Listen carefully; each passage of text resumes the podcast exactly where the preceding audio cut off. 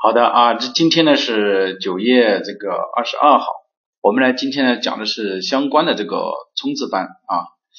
呃，我我我首先呢，我是想在我在上课之前呢，我其实我也一直在想这个相关的冲刺班呢要怎么上啊？这个因为你在上课之前，这个肯定是你就要考虑好的，对吧？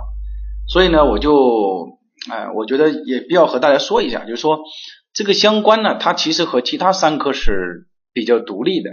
对吧？就是说，相对来说，相关它就是相关，它不会涉及到法规啊，这个原理啊，这个实务。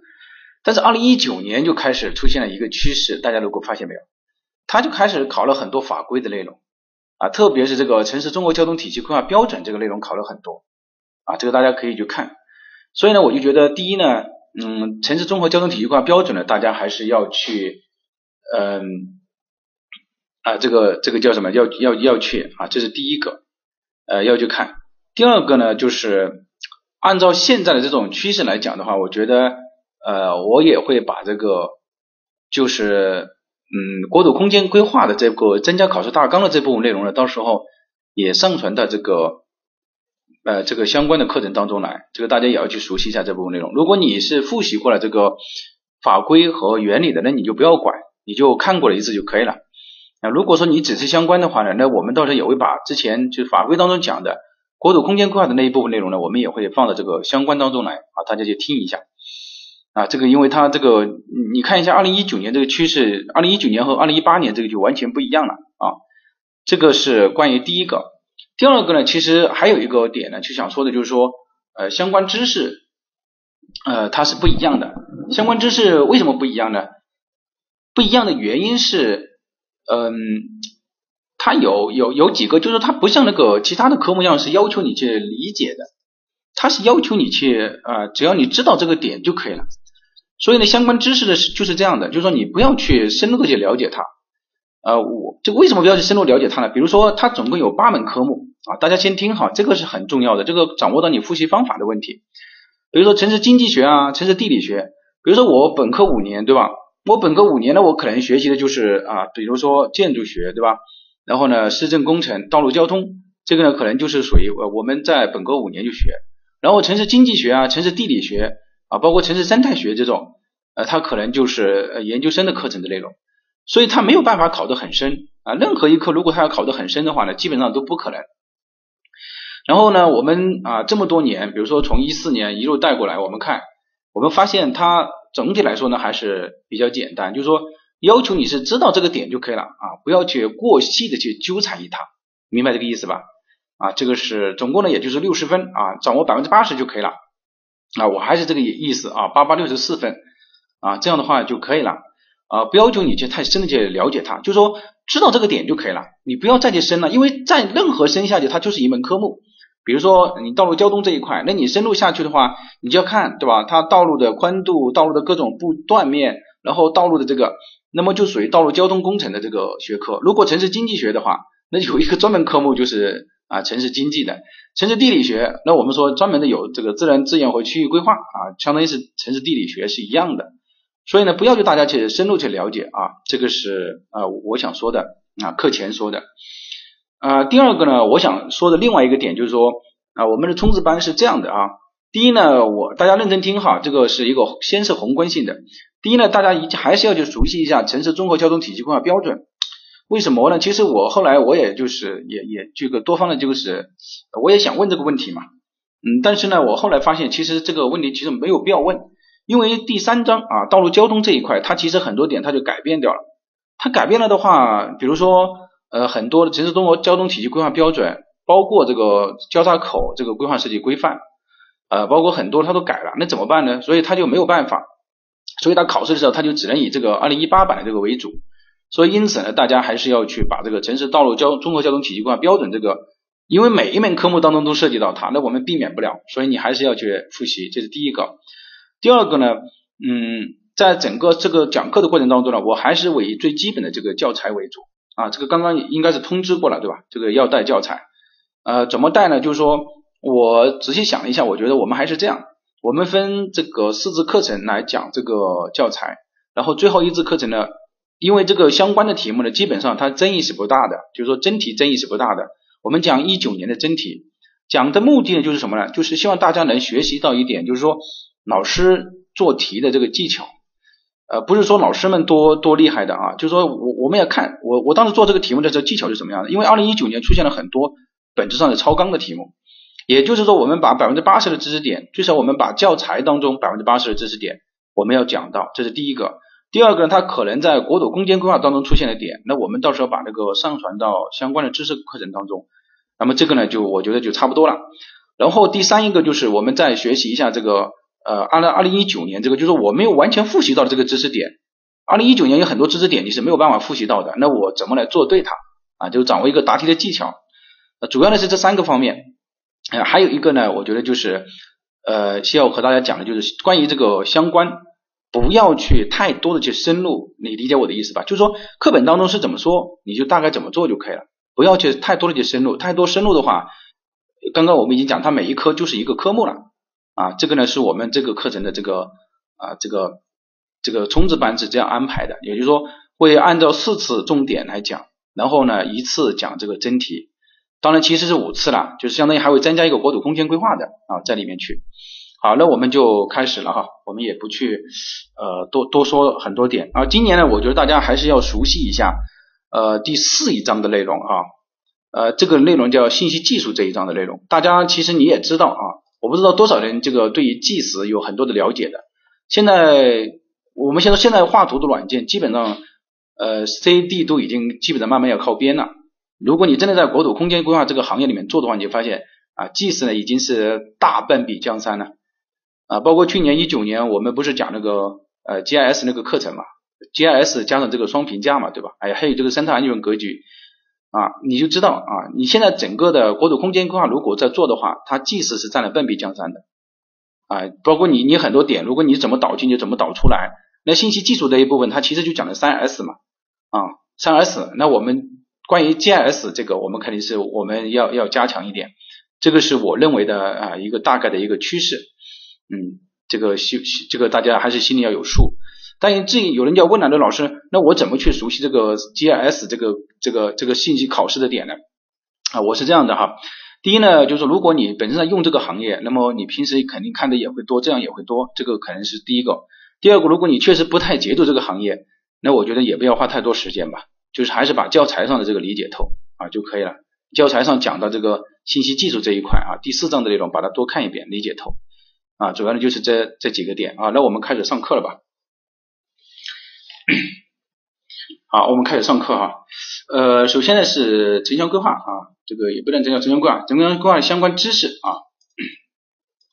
啊，对对对，呃，忘了一个点，还有就是城市生态学啊，城市生态学，城市生态学的内容呢也有这个增加的趋势啊，特别是这个几年啊，城市生态学，也就是说信息技术和城市生态学可能是它内容会增加一些，然后其他的。包括建筑学还有其他的内容可能会减少一点，然后城市经济学、城市地理学可能就不太会变，也就是说前面三章的内容会略微的下降，然后呢这两章的内容呢会略微的增加啊。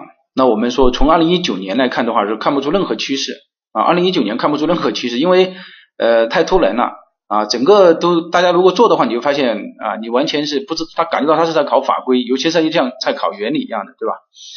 那我们说从，但我们怎么办呢？啊，我们说他公布的考试大纲呢还是这个？那我们就说把他公布的考试大纲的内容我全部复习到总可以了吧？对吧？那我们只能做这个，呃，我们经纬每一次课程也是这样做最这个百分之八十五的打算，也就是说我们会把国土空间规划的，把这个教材上的这个讲到。啊，今天的课程呢，我觉得最主要的还是这样的哈，就首先呢我会讲，在讲的过程当中呢，我觉得大家还是我们依据教材来讲，啊，怎么依据教材呢？呃，两个，第一个呢，就是我会给大家划重点；第二个呢，我在讲的过程当中呢，可能也是是依据教材来讲。说白了就这个意思了啊，我们会把教材当中的重点啊，就说百分之八十的重点，会给大家呃勾勒出来。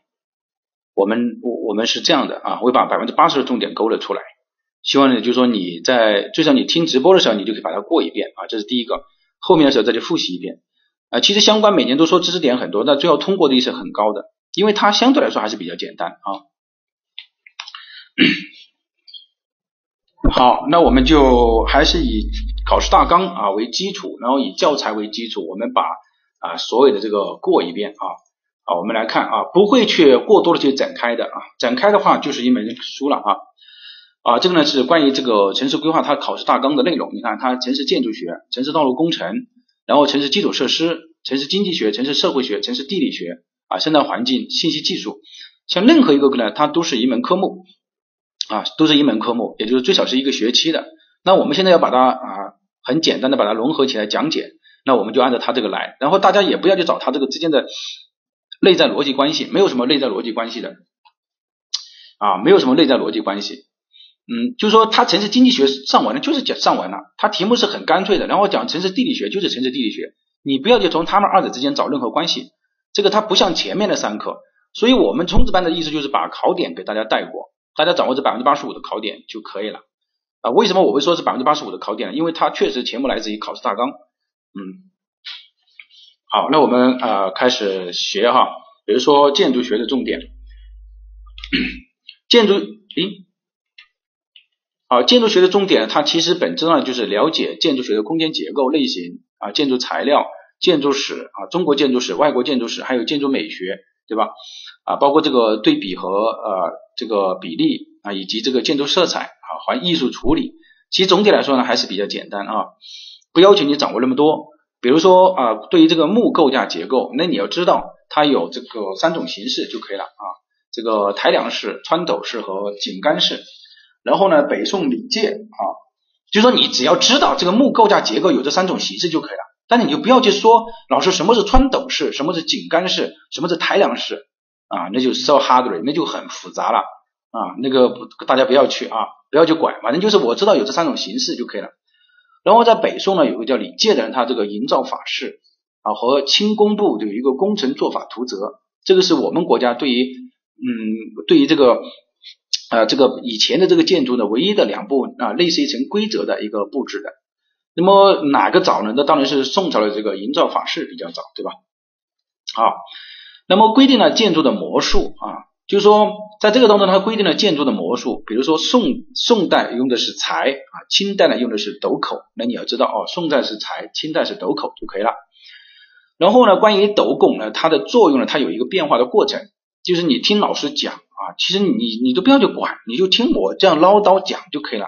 然后考试的时候你就记出来就可以了，就是这么简单。我们说斗拱呢，它经历过了几次的一个变化啊，它原来呢它是有承重的作用的，嗯，后面呢到清代以后呢，它绝大部分就变成了装饰的作用啊，兼装饰的作用。当然它还代表一种啊这个等级的这个象征啊，就是它的级级数越高的话，它这个权威性就越大。啊，然后呢，第二个就是我们说，在这个古代建筑当中，木构架当中有一个间啊，间呢是一个什么呢？是一个距离的一个名词啊，是一个距离的名词。然后呢，我们说，你比如说你有三间啊，那么就表示我大家如果在农村里面盖房子嘛，就这个叫有什么？比如说这个这个叫有三间，对吧？这个叫有三间啊，这个叫哎，这个呢指的是开间，对吧？那整个长度这个叫开间。这个间是一个数量啊，比如说三间、五间啊，一般呢是三间啊。然后呢，开间呢指的是这个长度，你看它总的面阔啊，总的面阔啊，这个呢是关于它这个长度的名词啊，长度的名词。在整个的这个，然后还有一个叫步，间和步是不同的啊。间呢指的是，你看叫，比如说我们画一栋房子啊，大家来看一下啊啊，这个呢叫，比如说它一般是坡屋顶嘛，对吧？它一般是坡屋顶，对吧？是这样的，对吧？那么这个呢，我们说这个长度呢叫间啊，然后呢旁边这个长度呢叫进深啊，进深这个叫通进深，也就是说说白了就是我们现在说的深了，对吧？然后步指的是什么呢？就是零与零之间的水平距离啊，比如说它这个不是要铺上这种嘛，对吧？那么这个呢叫什么呢？叫步 啊，这个叫步。啊，这个呢是关于这几个啊间和开间。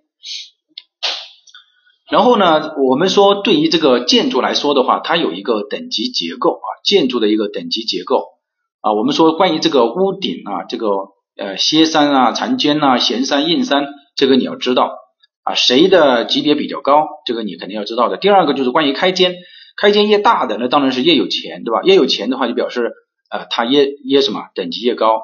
然后呢，它色彩啊黄赤绿青蓝黑灰啊，我们说黄色我都不担心大家，大家都知道肯定宫殿是黄色的。然后呢，我们说灰色呃蓝和灰色啊黑黑色和灰色呢，它是属于啊我们说最低等级的。这个地方要说明一点哈，灰色比黑色还要等级低啊啊灰色比这个黑色等级还要低。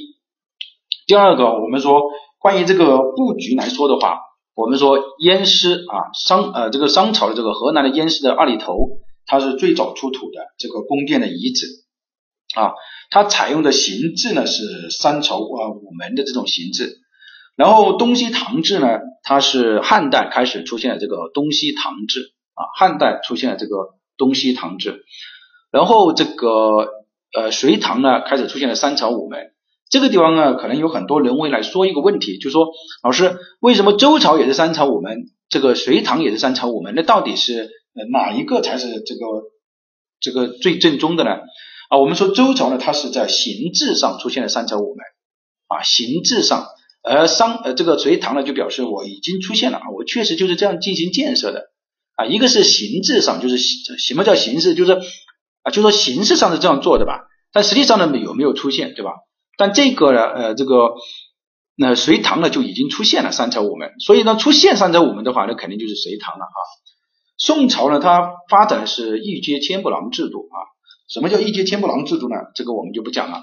这个，然后呢，呃，元代呢，另一种就是宋代啊，宋代啊，宋代它出现了这个一阶千步廊制度，然后他喜欢的是宫殿呢，是喜欢的这个工字形的形殿。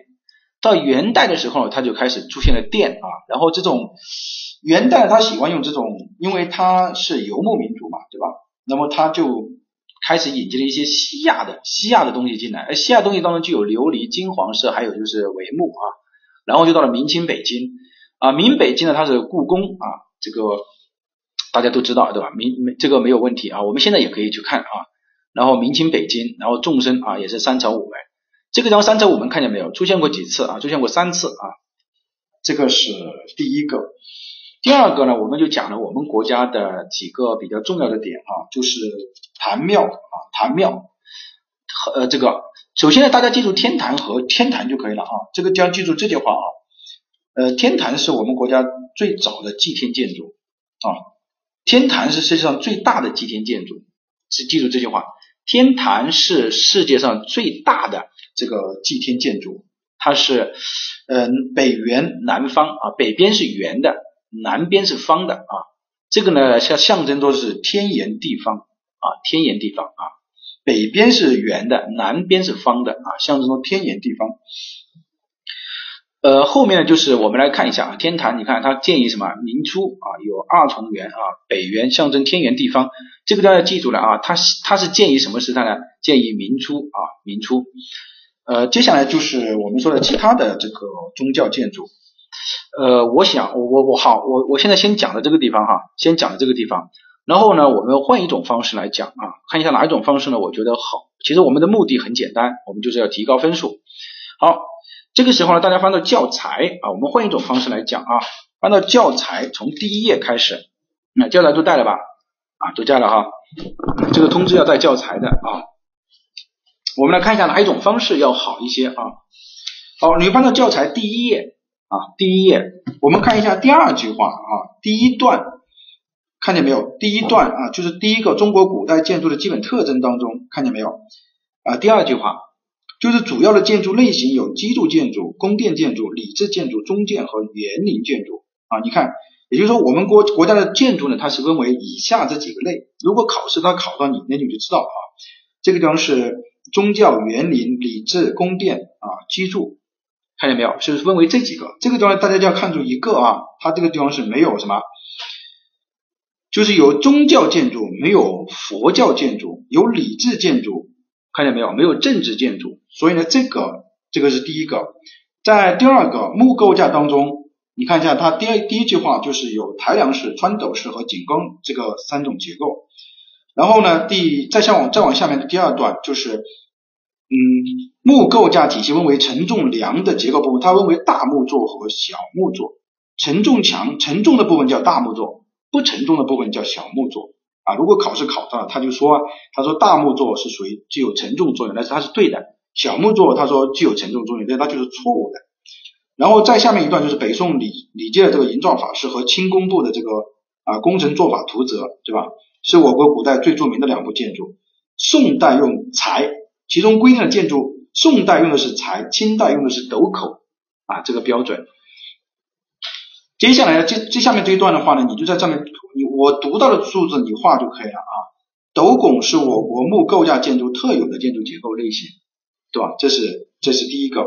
第二个就是斗拱有一定的装饰作用，就是第二句话的后面那个。第三一个就是在下面这一句话啊，封建这个森严的等级制度的象征和重要的建筑模属，看见没有？那么这个呢，就是关于这个呃我们刚刚讲的这个嗯这个第一张 PPT，然后第二张 PPT 当中呢，我们来看一下啊，第四页，第四页你翻到啊，翻到建筑第四页。第四页老师读到的你就你就写就可以了，你画一下；没读到的你就不要管啊。就是这个图下面这一句话，屋架上的领和领中间线的水平距离称为步啊，这个这个步。然后呢，侧面开间，侧面的各个开间的总和称为通进深。然后建筑物的等级一二三，其实你把它画一下，然后你结合着啊，这张老师也会告教授大家，你看屋顶对吧？然后开间肯定是越大的，那么它的开间的等级别越高。色彩也是一样的，色彩当中你看见没有？宫殿它用金黄赤，明舍即可以用黑白灰，但是记住灰色还排在这个白色之后，对吧？好，然后我们再来看一下第五第五页，第五页这句话你把它画下来就可以了。山水园林当中，你把中国园林构景如采用曲折的自然布局，叫虽由人作，宛如天开。也就是说，山水我们中国的山水园林强调的是什么呢？强调的是对景啊，包括它不是不像西方国家一样可以一眼就可以看穿，我们是强调的是曲径通幽，就是虽由人作，宛自天开，这个是我们国家山水园林的这个特点。然后是第六页，第六页呢，你我画的我读的地方你就看一下，就是说我们国家最早的宫殿遗址是河南偃师的二里头的商代宫殿遗址，看见没有？啊，商代宫殿遗址。在后面你看一下这个形制方面啊，形制方面，形制方面就是三朝五门。这个形制方面的意思就是表示它并没有出现这个，那这个这个只是说在形制上是这个样子，但是还没有出现。然后呢，第七页啊，第一句话你画下来就可以了。汉代首开东西堂制，啊，至于什么是东西堂制呢？你不要管它了。在下面一句话，你把隋唐出现了三朝五门，对吧？这个时候就表示什么呢？隋唐才正式出现了三朝五门。然后在下面这一句话，到宋代的话，我们开始发展出了一阶千步廊制度啊，一阶千步廊制度。然后元代呢，它使用的是工字形的形殿啊。然后呢，它色彩上呢，因为它是一个游牧民族，它开始开始引入了这种西亚的这种风格，所以它就有游离、金黄残啊。那么到这个地方就可以了。接下来就是故宫了，对吧？故宫呢，你就要把它呃把这句话画下来就可以了。就是北京故宫是我国保存至今最为完整的这个。宫殿建筑啊，始建于明永乐年间。那你就要知道，它这个北京故宫是在明朝建的，并不是在清朝建的，对吧？啊，明朝建的，啊，它不是清朝建的。那么这个呢，就是第二个。然后是关于这个，呃，然后呢，我们换到这个第八页，第八页的这个图的下面这一句话啊，中国古代建筑天坛呢，是世界上最大的祭天建筑群。啊，它以北圆南方，象征着天圆地方啊。然后第九页，第九页呢，在陵墓这个地方，只要把最后面这句话画下来就可以了。对于创作纪念性建筑或者严禁树木的环境，具有很好的参考价值。这个话是什么意思？就是说陵墓呢，在我们在比如说我们在建这个华表，就是纪念建筑的时候，华表啊，包括这个中山陵啊等等这个的时候，那么一般来说就会采用这个。对于这个陵墓的这种，就会借用它这个特点，所以呢，你就把把这句话画下来就可以了。好，然后呢，就到了第十页啊，第十页呢，我们来看一下，就是关于佛教建筑的啊。佛教建筑呢，它其实就是这个图下面这句话。佛教建筑一开始传入我们国家的时候，它分为汉传佛教、藏传佛教和南传佛教。什么意思呢？比如说藏传佛教啊。其实它是来自于所谓的这种佛教，它是来指的是来自于不同的方向所传入进来的。它首先是有三个佛教，但是不管是哪一种佛教啊，不管是哪一种佛教，它最后的呃传进来的这个建筑的布局形式的变化是这样的，就是其布局，你看啊，就后面这句话，其布局的演变以塔为主，先是有塔，对吧？然后后面就是前殿后塔啊，前面是殿，后面是塔，再到后面的殿塔并列，再到后面的什么啊另设别院，也就是说塔可有可无了。也就是说，整个这个过程当中呢，塔是可以有也可以没有的啊，整个的这个变化是这样的。也就是说，前殿后塔，再到塔殿并列，再到塔的嗯另外设立，再到塔可有可无啊。最后呢，第十页啊，第十页呢，把这句话画下来就可以了啊。就是唐代建筑的典型，就是倒数第一段，山西五台山的佛光寺大殿啊，就把这句话画下来。这样一句话画下来呢，就是第一是佛光大佛光寺的这个大殿，看见没有？把这句话画下来，这是第一个。第二个，把它下面这句话画下来，它是我为我县城我国最大的古代木构架建筑啊，在这个下面就画一下，平面为金镶斗底槽就可以了，平面为金镶斗底槽。好，这个就其他的就不要管了，然后就画到第二个啊，辽代建筑的代表啊，天津金县这个独乐寺。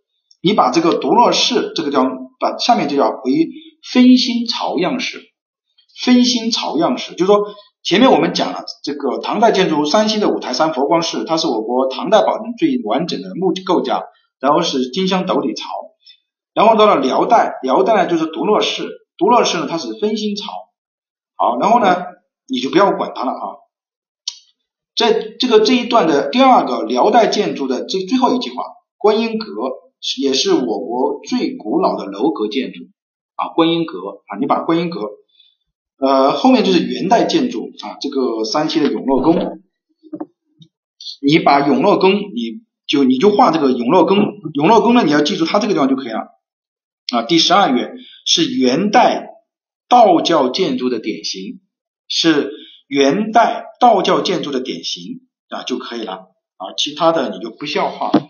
然后呢，就到了这个我们讲的这个古代建筑讲完，就讲中国园林。中国园林呢，首先呢，我们要知道它的分类啊。你把这个第十三页双括号第一点中国古典园林的分类，你把它画下来啊。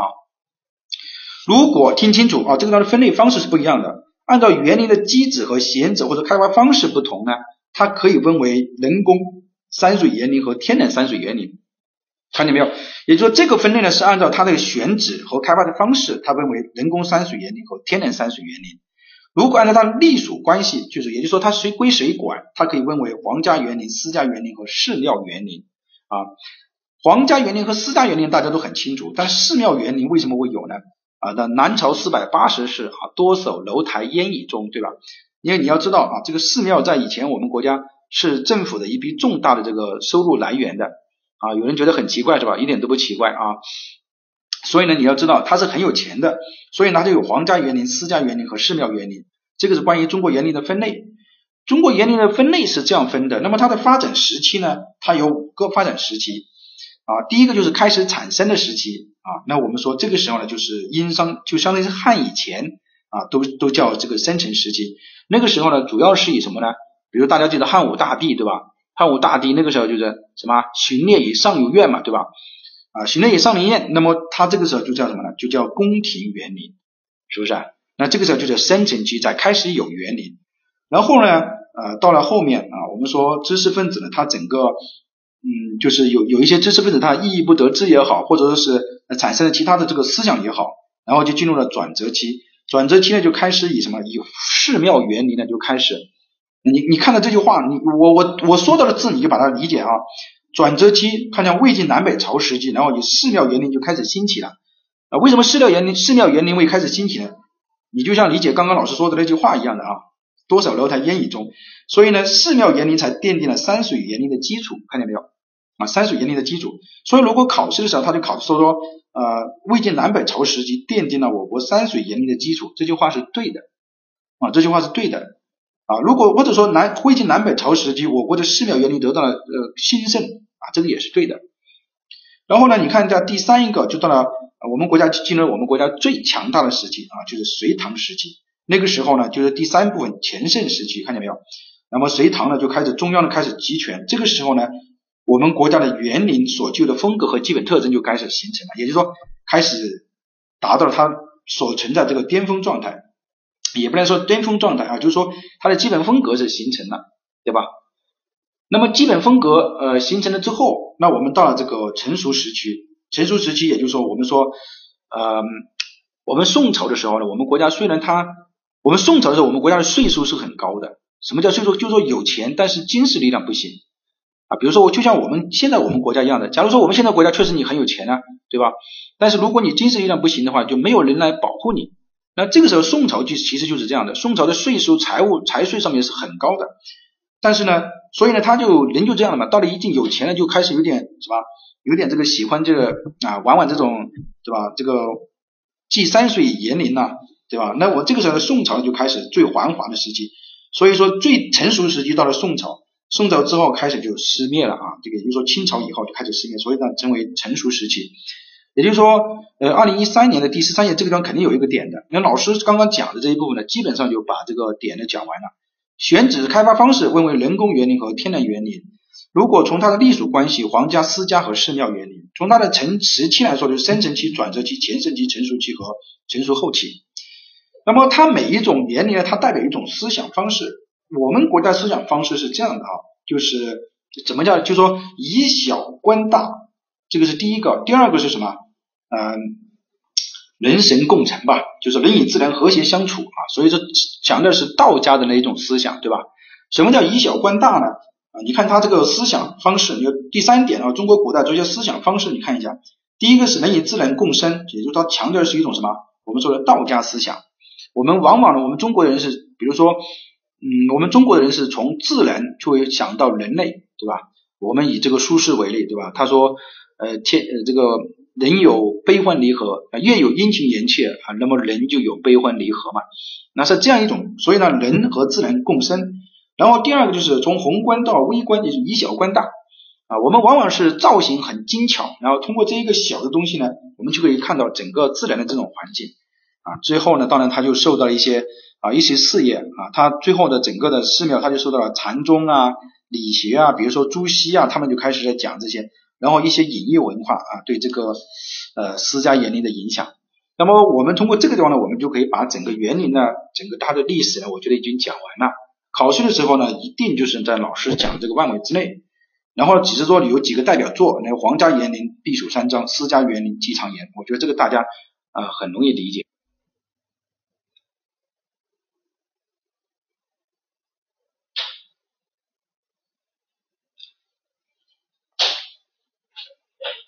啊，可以是吧？那我们就按照第一种方式啊，或者是按照第二种方式，我我们看一下啊，没问题对吧？啊，这种方式很好，那我们就按照第二种方式我们来讲啊，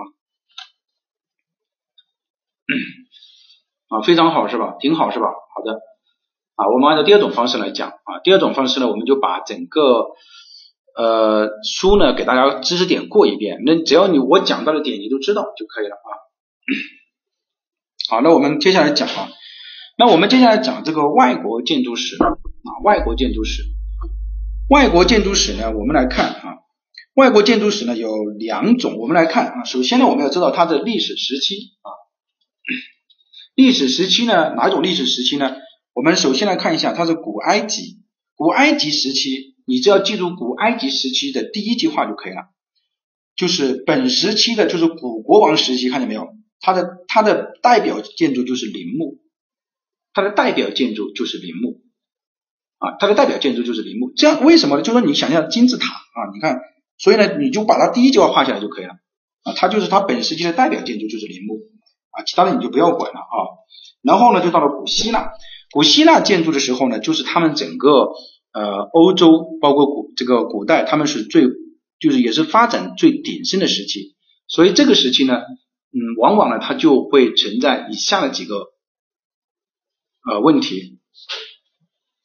嗯，到教材的二十页，比如说前面讲的是这个古古希腊，后面呃古埃及，然后讲古希腊。古希腊呢是它的比较鼎盛的时期，所以这个时期呢，它产生了三种这个注释，这三种注释呢是整个考试当中的一个重点啊。在二十页的双括号第三点，看见没有？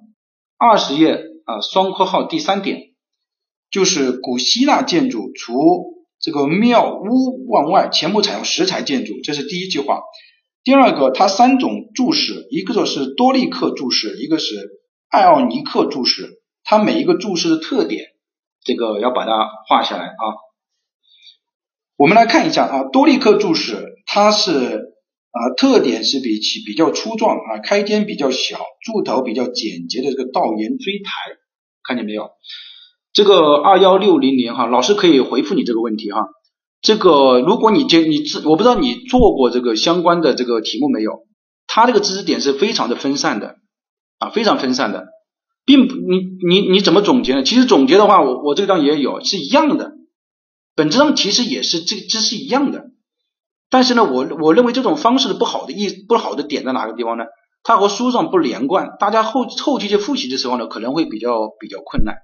哎，我们现在讲的就是说边讲边画重点，你如果做过的话，我觉得你肯定不会说老要老师把什么什么逻辑关系这样这样什么工作 PPT 总结这个。因为你如果做过题目的话，实事求是的讲，相关没有哪个说是把整本怎么总结呢？他考的很细的，他就是考书上的点啊，啊是这样的一种方式啊。对相关，它确实没什么逻辑。你看他前面讲的宗教，后面讲园林，他又讲国外，讲这个奥利克，他是就是这样的。这个这个没有办法的事情，我们要结合这个科目的特点。但是你看，像这个原理和法规，你让我画讲教材，我也不会按照那样讲。对吧？因为它有逻辑关系啊，所以呢，我们是按照这个科目特点来。其实现在老师讲的就是我认为的考试的重点，百分之八十五的考点啊，就在这个里面啊。好，啊，有不一样的地方啊，我呢会结合我这个一些其他的。于老师肯定他讲的重点是比我的多的，但我的重点没有那么多，就是我我的重点没那么多，我的重点我喊你画的地方你画下来就可以了，嗯。好，那我们再看一下啊，就是在二十页啊，古希腊注释当中，你要知道它两种、这种三种注释，这个是考试的重点，其他的你就不要管它。第一个就是呃双括第三点多立克注释，你要知道它这个特点就可以了。这个地方最明显要知道它一个特点，就是它那个卷沙，卷沙这个是常考的一个点，卷沙它这个时候是比较明显的。啊，卷沙是比较明显的，多立克，然后它没有柱柱的基础，我把这个读一下，说柱身收身啊，卷沙较明显，没有柱基啊，直接立在台基上，这个就是多利克的特点。这个艾奥尼克呢，呃，它是你看它开间比较细啊，呃，然后呢柱身带有小檐的凹槽，其实这两个特点你可以把它理解为多利克，它是代表男性的啊，多利克代表是男性的。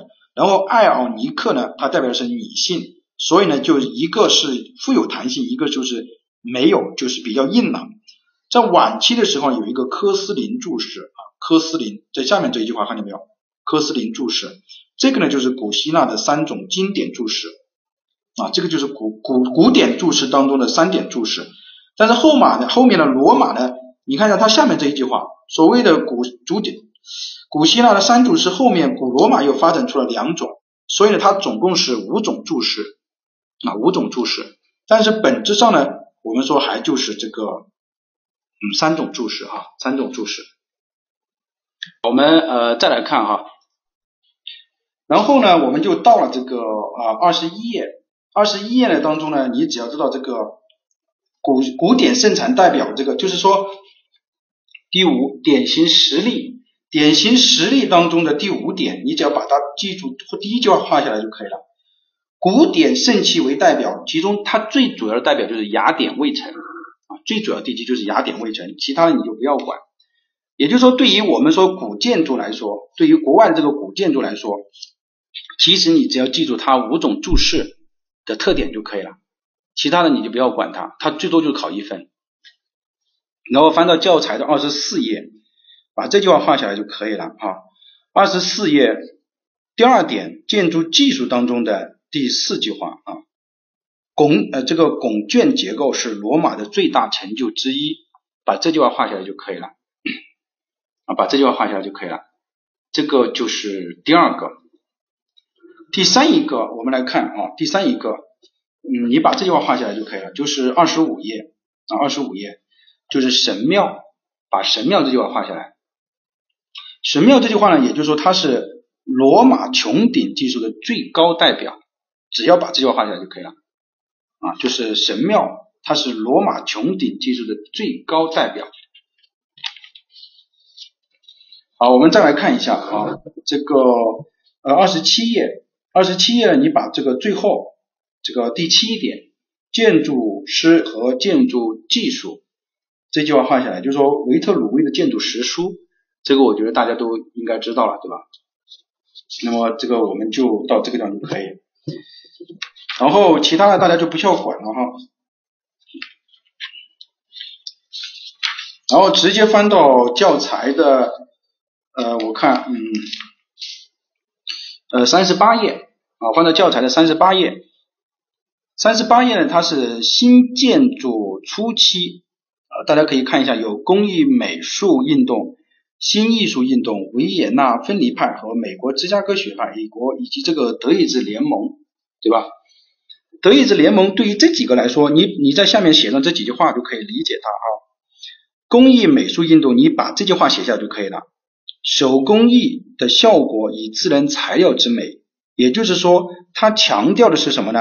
手工艺术和治疗自然材料材自然材料的美丽，它不会去对整个建筑去做更多的这个粉饰和大胆的这个东西，它就是强调最简单的自然材料之美。考试的时候，他就问你说工艺美术运动，他说它代表的是自然材料之美，那么这种的话就是对的。第二个新艺术运动，你把这句话写在下面就可以了，就是模仿自然界生长的规律。新艺术运动他说了很多，其实它本质的特点就是一个，它就是模仿着我们自然界的生长啊。考试的时候他也就是这样考的。然后维也纳分离学派，你就打两个字简洁啊，简洁。就这个意思，就是说，他他考试他就这样考，他说维也纳分离派呢，它代表的是呃造型简洁和这个什么，那就是对的。如果他说是复杂，那就是不对的啊。美国芝加哥学派，那么你就要你只要知道它是工程技术就可以了。比如说美国那个时候呢，它开始啊开始发展的比较特，发展的比较好了。那个时候它强的就是什么工程技术，你把工程技术写上去就可以了啊。好，那我们来看啊，这个呢就是关于新建筑运动的初期，其他的呢我们不要管它啊。然后呢到四十页，四十页的重点当中的啊一战后的二十世纪这几个特点，这个是属于出多项选择题的地方，就是以设计功能为出发点啊，发挥新型材料和建筑结构的性能，然后是注重建筑的经济性，然后呢就到了强调建筑。形式和功能这个一致性，然后是认为建筑功能是建筑的主角。第六点，反对表面的装饰，这个呢就是属于我们说的多项选择题啊。那么你就这几个点你要知道，并且它唯一的命题点是在这个地方啊。你听听老师说哈。第一个，它这个第一点，他说以设计功能为出发点，他考试是说以设计布局为出发点，以空间布局为出发点，那这个就是错误的。啊，包括第六点啊，他是说赞成表面装饰、表面的外加装饰，那么它就错误的啊，就是这个这个多项选择题。然后呢，对于这个勒科布西耶，他这个萨福伊这个别墅体现的这个新的五点的原则，这个是一个多项选择题啊，四十页啊，四十页，架空、屋顶、花园、自由平面、横向啊、立面空间，这个是勒科布西耶的。然后第四十一个就是这个密斯的，密斯的其实你只要把它总结出一句话，你写在旁边就可以了啊。少就是多，流动空间。考试的时候他就问你说了，他说下列名这个呃代表和他这个提出的主张是相对应的是，然后比如说密斯，他说少就是多啊，流动空间，这个就表示就是他提出的点啊，这个。啊，都有印象是吧？那都有印象，我觉得就更好啊。然后奈特啊，你就在旁边写一个呃流水别墅，然后呢有一个有机建筑。你看大家看流水别墅的时候，你发现它其实是和自然是有机结合在一起的，对吧？有机结合在一起的，那它这个时候体现就是什么？就是流水别墅，然后它是创造的是有机建筑。一般在考这个点的时候，它是怎么考的？它就是考，他说下列这个流派的代表和他主张的观点相对应的是，那么第一个就是比如说他是勒柯布西耶啊提出来屋顶花园的这个特点，那么它是对的。如果密斯他强调是流动空间和少就是多，那么它是对的。奈特他强调是什么？就是有机建筑。然后呢，可能就是在这个格罗皮夫斯，但格罗皮夫斯呢，那我觉得大家看一下就可以了。我不太，我认为他这个是。就是说，现在对于我们来讲的话，建筑这一块慢慢的很没有提出这个这个点了哈。所以这几个，然后呢，现在反反反复复强调的是考的比较多的呢，是在后现代主义当中这一块考的比较多啊。我们把后现代主义呢给大家画一下啊。后现代主义就在四十三页啊，四十三页的第八点啊啊，对，就是那个啊雅典宪章的那位啊。我们来看一下啊，就是四十三页，四十三页后现代主义呢是现在考试趋势当中考的比较多的。我们认为包括一柱啊，一柱当中它这个点可能也是会啊。大家看一下这个地方啊，PM 派注重的就是说后现代主义强调借鉴历史，同时对装饰感兴趣，这个是就是第八条当中的第三一段，看见没有？然后呢，认为只有从历史中去寻求灵感，嗯，还有这个怀古的情调。这个是画到这里就可以了啊，就不要去动了。然后画下面这一句，他们的作品当中往往可以看到建筑造型各部件平面的这个拼凑，有意的夸张。这个呢，在考试的时候他就问你了，他说后现代主义是摒弃历史的，那你知道它是错误的，对吧？啊，我我我倒觉得吧，就是说相关这个大家还是要认真听老师讲的这个，因为老师现在讲的这个东西比于老师在冲刺班的时候讲的要精简。这第一个，第二个呢，我是结合了一些啊信息来给大家画的啊。那么你要知道，他如果说是摒弃历史的话，那么他就是错误的啊。你看他强调借鉴历史，所以他是和历史是有关系的。同时他强调历史，他还也是对装饰也比较感兴趣。而这种装饰呢，往往就是什么呢？就是我们一种抱有这个怀古情调的和灵感的，就是说和当地环境有关的一些一些装饰。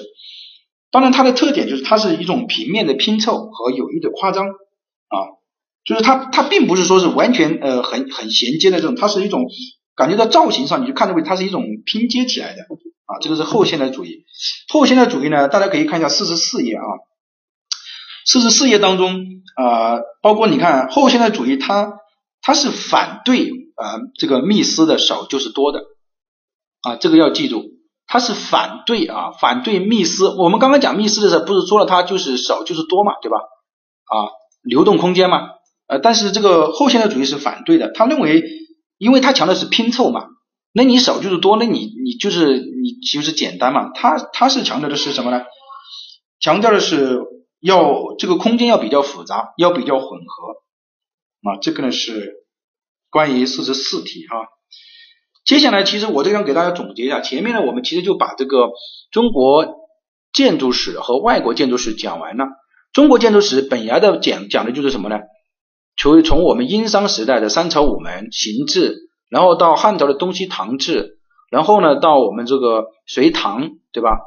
嗯，这个三朝五门，然后到明清北呃到宋代的玉阶千步廊，然后到这个元代的这个行工字形形殿，然后到这个明清北京啊三朝五门。然后它这个山水园林就是我们刚刚讲的，对吧？生成期、转折期、成熟期啊、前盛期，讲完了。它的特点刚刚我们已经讲了，比比如说山水园林，它是以小见大，它强调的是人与自然和谐共处。然后就讲了这个古古古代的这个外国的，它古罗马呃古古埃及，它就是它最特大的建筑就是墓碑啊，对它的这个以它的高档性的建筑。然后到了古罗马，古罗马我们说三种注释是它的常考的点，你不要去理解那么多，你管它那么多的。哎呀，最多的就是后面有多了两个五个注释，那但是它常考的是三个注释，呃，除了这三个注释之外，呃，它这个三个，呃，什么意思啊？啊，我们我我们大家认真听嘛，就是说你把这个思路你你串过来嘛，然后呢，我们就讲这个呃现代的这个嗯这个一一些大师的，比如说呃格罗皮乌斯啊、勒科布西耶呀、这个密斯啊，包括赖特，大家要记住老师总结的几个话是他所有观点的核心。比如说我们讲这个密斯，他就是少就是多，少就是多嘛，他强调就是功能主义嘛。然后比如说讲的这个科布西耶，他那个时候已经开始出现架空啊、屋顶花园啊、自由立面呐，对吧？所以他强调是一种粗野主义的风格。然后奈特他是流水别墅，对吧？那么流水别墅是什么呢？那么它就是有机建筑啊，有机建筑。这样的话呢，嗯，接下来就是后面就是后现代主义。后现代主义它主要强调的还是要借鉴历史啊，注重装饰啊，其中呢还要它这个功能是拼凑的，它也就是说它比较复杂，它比较复杂。所以呢，整个呢特点呢就是这个中国建筑史和外国建筑史就讲完了。好，我们来看一下第二章的内容，就是各类建筑的功能组合啊。各类建筑的功能组合呢，大家可以看一下这个四十五页啊，四十五页。第一个，我们其实需要知道的就是说，我们的建筑分为哪两大类啊？也就是说，教材的第一页，第一页就是第一句话，他说教材的实质性的分为分为两大类，一类是生产性的建筑，一类是非生产性的建筑，对吧？那我们就要知道，生产性的建筑其实主要就是说工业建筑和农业建筑，非生产性的建筑也就是那我们现在的基础和公共建筑。所以为什么我们在消防防火规范的时候，它会出现什么民用建筑啊？那么其实就是说，啊前面比如说有什么仓库啦，什么那个要距离多少米啦，它其实上是工业建筑。而后面的什么民用建筑呢？它其实指的就是我们说的公共非生产性建筑。所以呢，这个。从消防防火这个上面来说的话，它是这样分的。然后我们说通过这几个分，我们先来讲一个它比较重要的，也就是说常考的一个点，因为它不会就专门就考这个工业建筑，因为工业建筑有些人熟悉，有些人不熟悉。我们看一下公共建筑啊，公共建筑呢，首先我们要知道它这个三大空间就可以了。这个呢，在什么呢？在第二点啊，公共建筑的交通组织往上的两句话，公共建筑的空间组成可以概括为。主要空间、次要空间和交通联系空间，对吧？哎，对，主要空间、次要空间和交通联系空间。主要空间、次要空间呢，我觉得大家都很容易理解。比如说，对于一栋建筑来讲，那主要空间当然就是我们说客厅啊，这种是主要空间。比如说，对于我们这个呃这个公共建筑来讲，比如说这个展厅，那我可能整个大厅肯定是公共空间，对吧？但核心呢，在我们整个这个过程当中呢，我们有呃。这个考试过程当中，它经常考的往往是第三个空间，就是交通联系空间。交通联系空间呢，我们来看一下啊。交通联系空间呢，分为三个空间啊，这个记出来哈。这个你这个思维上你要看啊，比如说交通联系空间，它分为水平交通空间，这是第一个；第二个分为垂直交通空间，第这个是第二个；第三个叫交通转换空间。而我们说水平交通空间当中，大家可以看一下教材四十五页的下这个第一点啊，水平交通空间，第一单纯的交通联系空间，第二个是呃各种第二个各种空间的过道的使用，包括这个还有公共建筑的长度，看见没有？啊？看见这个地方啊？你你先不要画，你把这句话画下来哈，老师读到的点你画下来。单纯的交通联系空间主要是供人流使用的，如旅馆、办公建筑。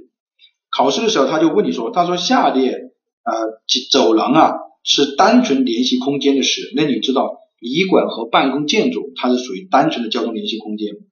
第二个空间是交通连续，但是它还有兼有其他功能的空间。那么比如说医院建筑，它就是说它那个交通廊道，它不只是交通，它还有什么？还有其他的功能啊。这个是第二个，第三一种就是有各种空间、各种功能组合使用的这种过道，比如说我们刚刚讲的展览馆、陈列馆，它不但要承担我们说的这个交通，它还要承担它的展览，还要承担我们说驻足观看的这个停留的这个空间。那么也就是说，这个地方它常常考的点就是说，下列这个交通廊道属于这个多功能空间使用空间的是，那么就是属于展览馆，那么它就是。然后或者他问你说，办公建筑的走廊只具有的性质是，那么它就是交通联系，它没有其他的。这个呢就是一二三点，这个也是常考的点啊，这个都是常考的点。好，其他的我们来看啊，然后呢就到了这个四十六页啊，也就是说翻过来一页，四十六页呢，前面那个你不要管它了，你看一下第三点啊，单括号第三点就是电梯。电梯的这个地方，你在这个地方我读的地方，你把它画下来，你写个一啊一字，在八层左右的多层建筑当中啊，电梯和楼梯同等重要。也就是说，在八层左右的时候，电梯和楼梯是同等重要的。考试的大他问你就是下列说法正确的是，下列说法错误的是，那你就要知道八层左右，那么它是同等重要。然后第二个，当建筑住宅八层以上的时候。电梯就是主要的交通空间，也就说电梯就比楼梯要重要了，看见没有？然后包括这一句话哈，以电梯为主为主要的垂直交通空间，其实这句话的意思就是什么呢？也就是说八层以上的，因为它八层以上它就是属于主要的交通空间嘛，那么所以它八层以上的时候，那么你就要看，他说每个服务区的电梯不应少于两台。单排的电梯不应少于四排啊，双排的电梯呢不应少于八排，呃，画到这个地方就可以了。嗯，其他你就不要管，嗯，其他你就不要管了啊，其他你不要管，就是说他考试考到这个地方，他说对错的时候，你要知道他是属于哪一种情况就可以了。然后呢，我们来看一下四十七页，四十七页当中的人流疏散，人流疏散呢，我们说它分为两种疏散方式啊，四十七页的第二点啊，人流疏散。人流疏散它有两种疏散方式，一种呢是正常疏散，一种是集中式的。也就是说，什么叫集中式呢？也就是说，危险情况下疏散。因为危险情况下的时候，大家都跑得比较快啊。那么我们来看，哪一种是属于正常人流，哪一种是属于集中人流？这个考试的点也是常考的点啊。比如说，医院、商店、旅馆，它是属于正常人流啊，正常人流。啊，看见没有？就是二点零的人流疏散当中的第二第二第二段，人流疏散大体上可以分为正常和紧急两种。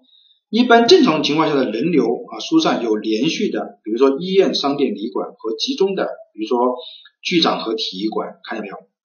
在紧急情况下，它不管是哪一种，它都是啊这个集中疏散的，因为发生了火灾，大家都跑啊，这个时候都是属于集中疏散的。你只能说在正常情况下，比如说体育馆是属于集中的啊。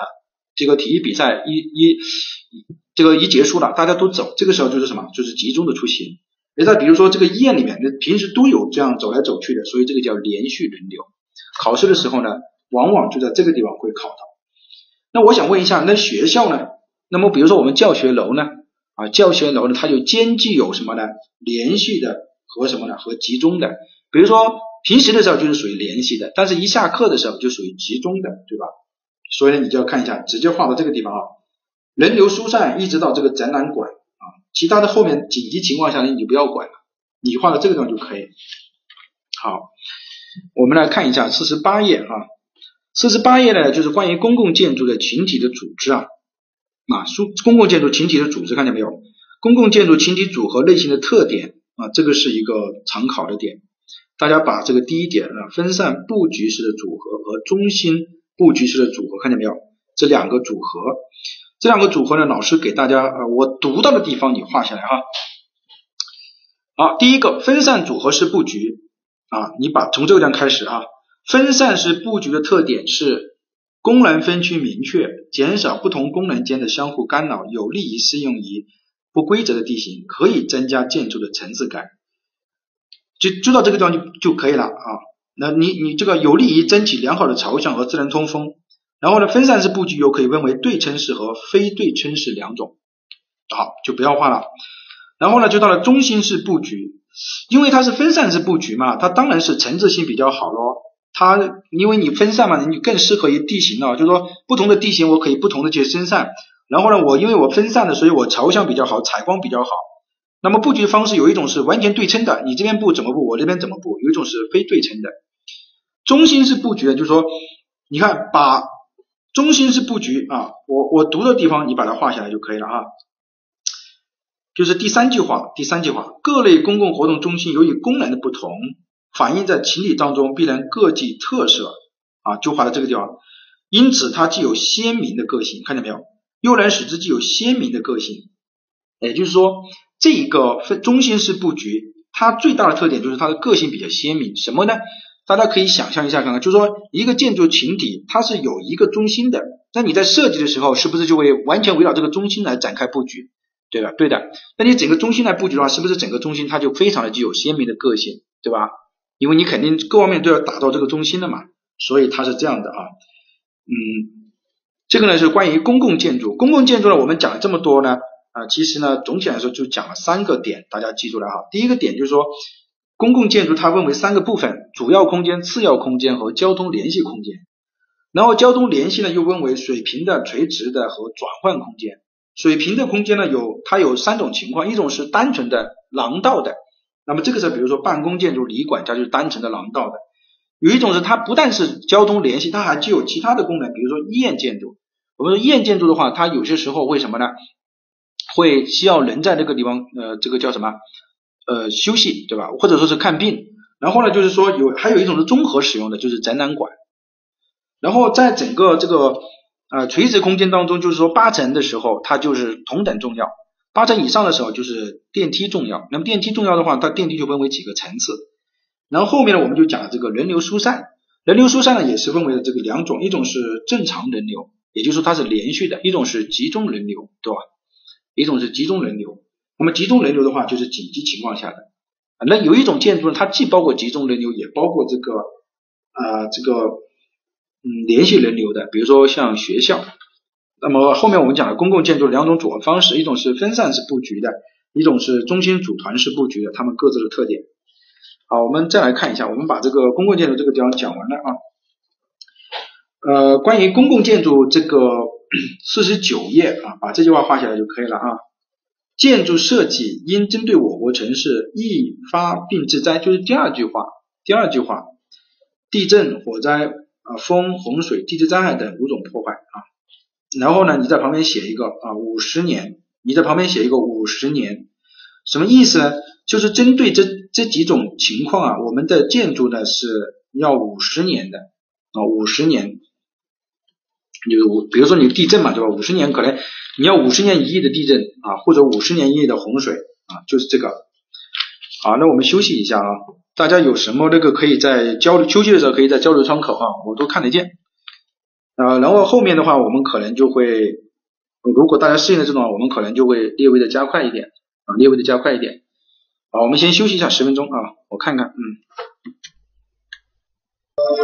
一九八三年，小巷十二月前那年的第几张大地基继续推向阶级生的那下一行是满烟斗的雾，高墙过外的树林，沉默的对我哭诉。每个街坊的圆形广场，回家只是悲伤，欲望把它规章微亮。无人马车声响，思念在摆放，醒了在维多利亚的月光下，血色的盖着色的手枪。接下来再来讲，就是二五十页的住宅建筑啊，五十页住宅建筑，因为住宅建筑的分类。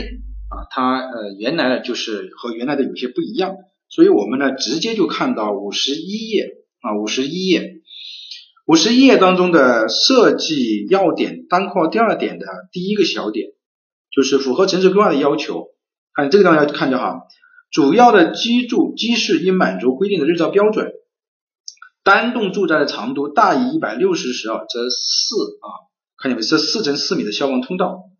然后呢，大于八十米的时候，应在底层设消防通道。这个地方呢，我们就要回到我们这个实物当中去说一下了。呃，在实物当中啊，它是按一百五十米来算，然后呢，没有这个八十米的这个说法了，对吧？八十米我们说了，它是属于这种呃这种筒字井字式的这种围合式的，然后这个长度要大于二十五米的时候啊，我们说才是呃这个大于二十四米的时候才需要设置这个，并且这有临路。那么你要设一个消防通道，所以这个地方就没有了哈，你就记住这个就可以了。然后在下面呢有一个点啊，就是我看第二段第三段，方便舒适下面这个语句有一句话，并保证每户至少有一间居室布置在良好的朝向。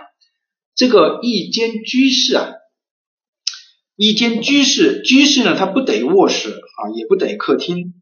那么它居室呢，它是指的是客厅和卧室的总和，也就是说。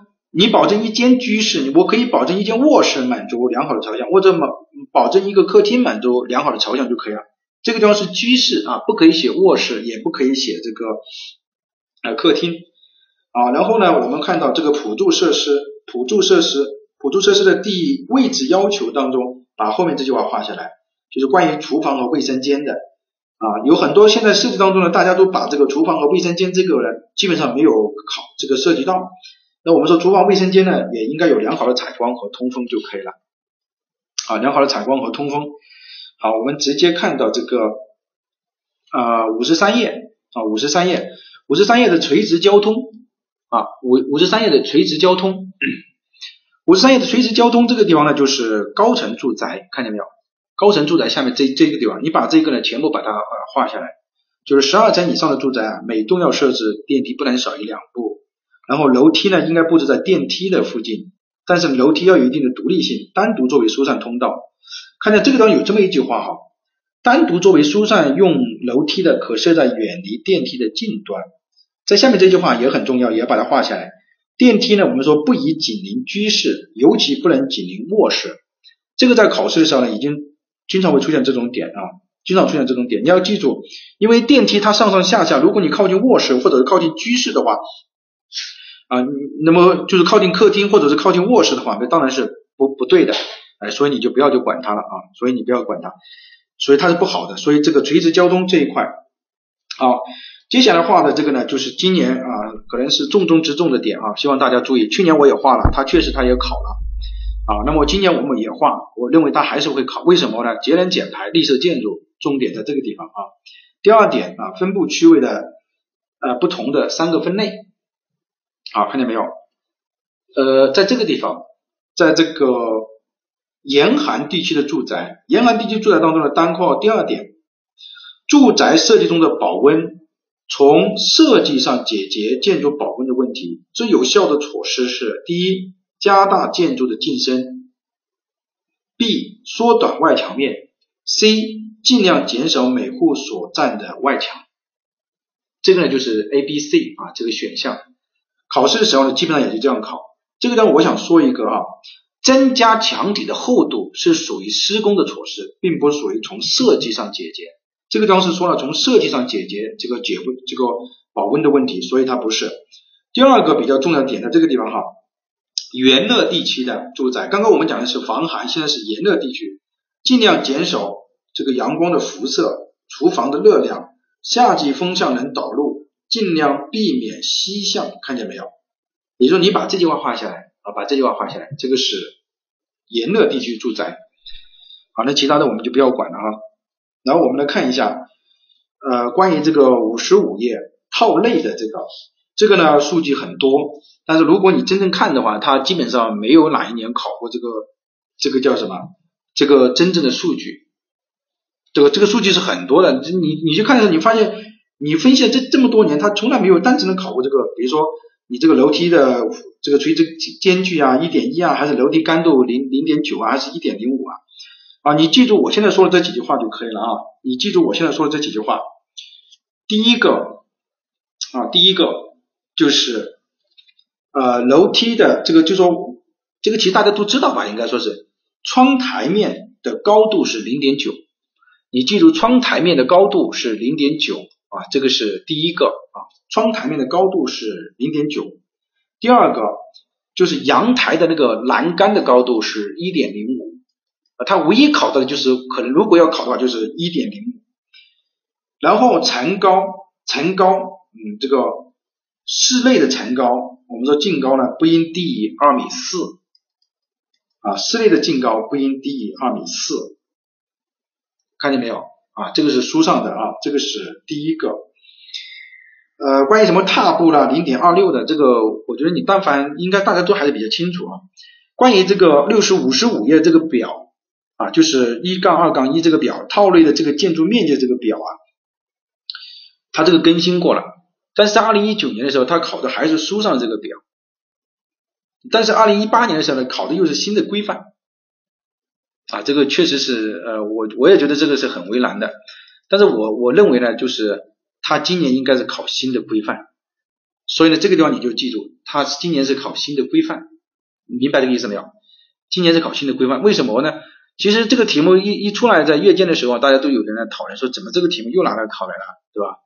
那我觉得他应该要避免这种问题，但是是抽题的，什么叫？就是他是从题库里面抽题，啊，这个周题是人为干扰不了的。那么，那我认为他今年应该是这个题目应该要更新掉啊，就新的规范。啊，新的规范是什么？就是住宅啊设计规范啊，应该是啊。好，我们再来看哈，那我们我看有一个点没有啊，应该没有。嗯。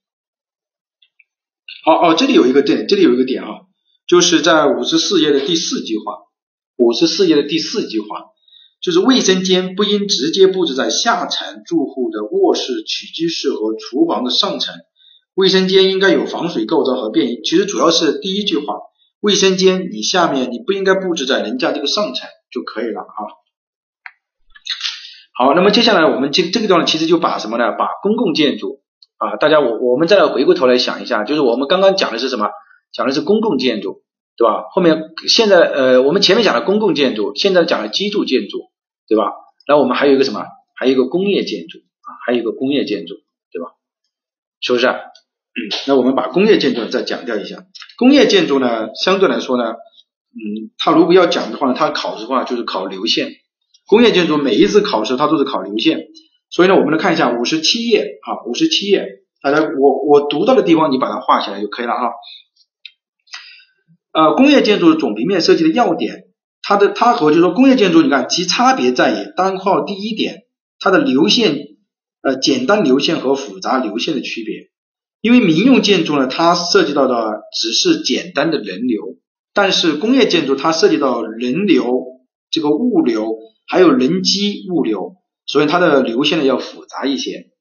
第二个，简单环境和复杂环境的差别，对吧？因为工业建筑它有废水、废气啊这种，所以它的环境要复杂一些。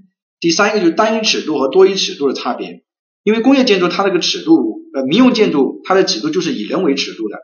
而工业建筑它要以各种的机械啊为尺度，所以呢，它也要以人为尺度，所以它单一尺度和多一尺度的差别，然后就是多科学和多工种的密切配合，这个呢就是关于它这个工业建筑总平面设计当中它四个啊比较要素，我觉得大家考试的时候你想到老师现在讲的这几句话就可以了啊，这个是第一个要点。第二个呢，我们来看一下五十八页，五十八页当中呢。呃，关于功能单元的依这个组织的依据当中，我我读到了，你画下来就可以了哈。第一个啊，第一个就是在这个通道，看见没有？通道这个主要出入口的运输距离是七米，然后消防车的距离是三到四点五米。其实我觉得这个都不会考了，这个不会考，大家不要画了，这个不要画，因为消防法已经变了啊，就是四米。然后最小转弯半径这个我觉得也不要画，嗯，我们直接画五十九页这个。啊，五十九页，呃，第一第这个第三单括第三点啊，依据功能单元相连最小损耗的原则，这个考试的时候，如果一旦考到了这个地方，可能就是一个点。也就是说，我们在工业建筑布置的时候，我们把各个功能工业建筑的厂房布置在一起的原则是什么呢？就是说，因为它有各种的物流人流的流线嘛，对吧？我们要秉承一个最小损耗的原则。啊，也就是说，你看一下它下面这句话，动力单元的设置应该放置在负荷的中心地段，看见没有？那么你只要把第一句话理解了，它其实也就理解了啊。他说为什么要布置在负荷中心？然后工业建筑总平面设计中的场地要求啊，你把这个第一条啊，尽量一线多用，把它画下来，就是说适应物料加工流程运距缩短，尽量一线多用啊，这个画下来。然后第四一点画下来。主要的货运线路和主要的人流线路应尽量避免交叉。好，然后我解读一下啊，就说其他的点考到了，你肯定是凭常识你也会对的。核心在于这个尽量一线多用的意思是说，比如说我是作为物料的，那我这个物料呢就应该什么呢？就要所有的运输的物料呢尽量都往这条线路走。但我人流的话，我人流的话，那么就要避免。这个一线多用，就是人流，我就不能说人流、物流、车流都用这一条线，这个不叫什么呢？这个不叫一线多用啊，不，这个不叫一线多用。我们说是人流的话就是人流的线，物流的话就是物流的线啊，就是要尽量分开来。这个当一线多用指的是它自身的一线多用啊。讲到这个地方呢，我们讲到这个六十页啊，老师总结一下，我们前面讲的这一部分讲什么？我们第一个呢讲的中国建筑史啊，中国建筑史，那我们讲的这个。中国建筑史怎么来的啊？它的怎么，比如说抬杆式啊、穿井式啊，然后呢，中国建筑史的特点，我们说有这个呃，包括它后来的这个这个山水园林的特点，生成期、成长期，它们彼此的分类，它寄托的哲学思想是什么？然后到了这个外国建筑史，那么古古古古古埃及它是这个陵墓建筑，它代表什么？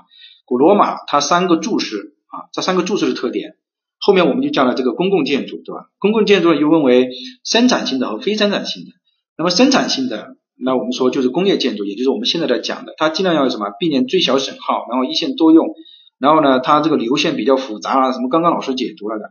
然后就是我们说的公共建筑。公共建筑呢有三大空间：主空间、次空间和交通空间。而交通空间呢，我们说又分为了什么？啊，我们说的有多种功能的。然后呢，人流呢有什么集中的，有这个连续的。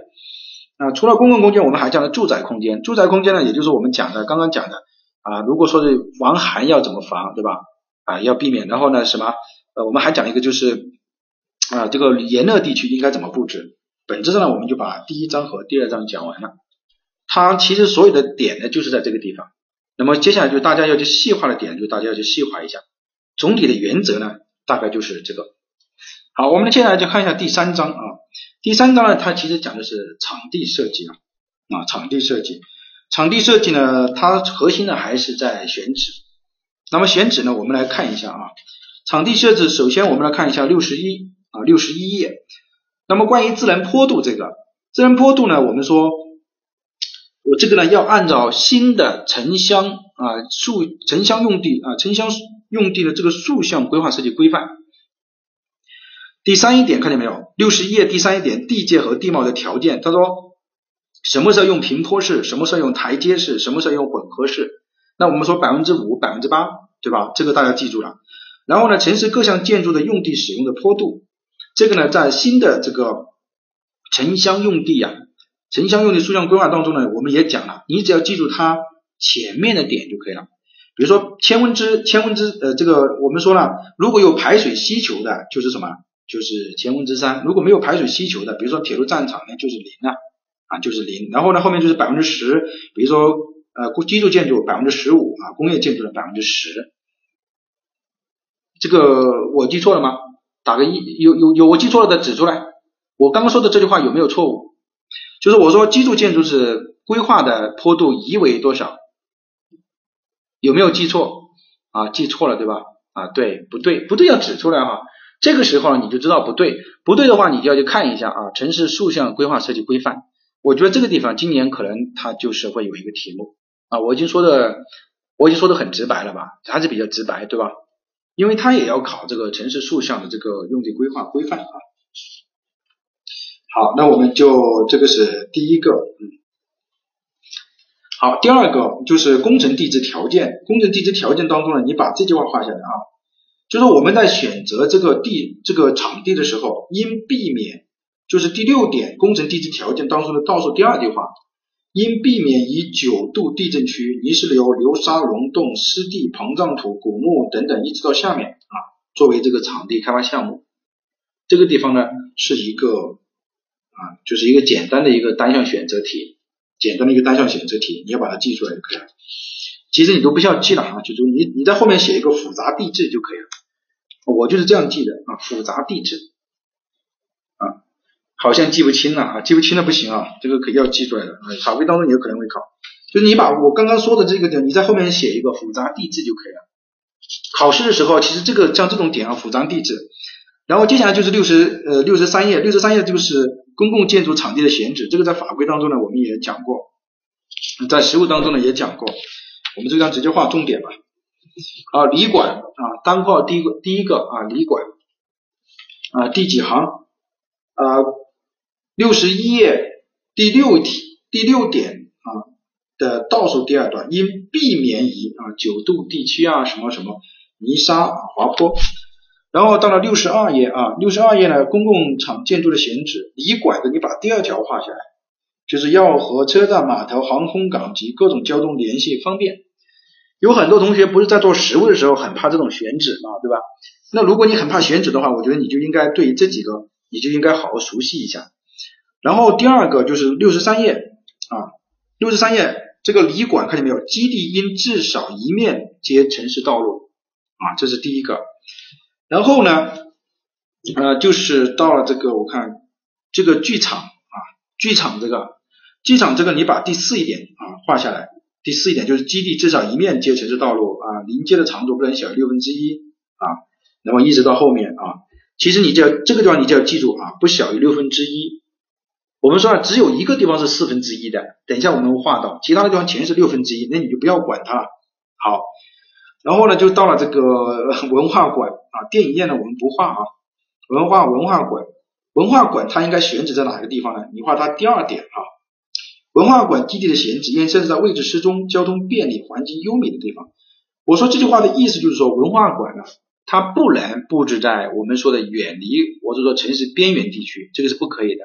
它就是要布置在我们这个位置适中的这个这个地段啊，然后是档案馆，档案馆我读到地方你画下，第一条你画下来啊，档案馆应该远离易燃易爆啊，不应设置这个污染，要避免这个高速公路穿过，这是第一个。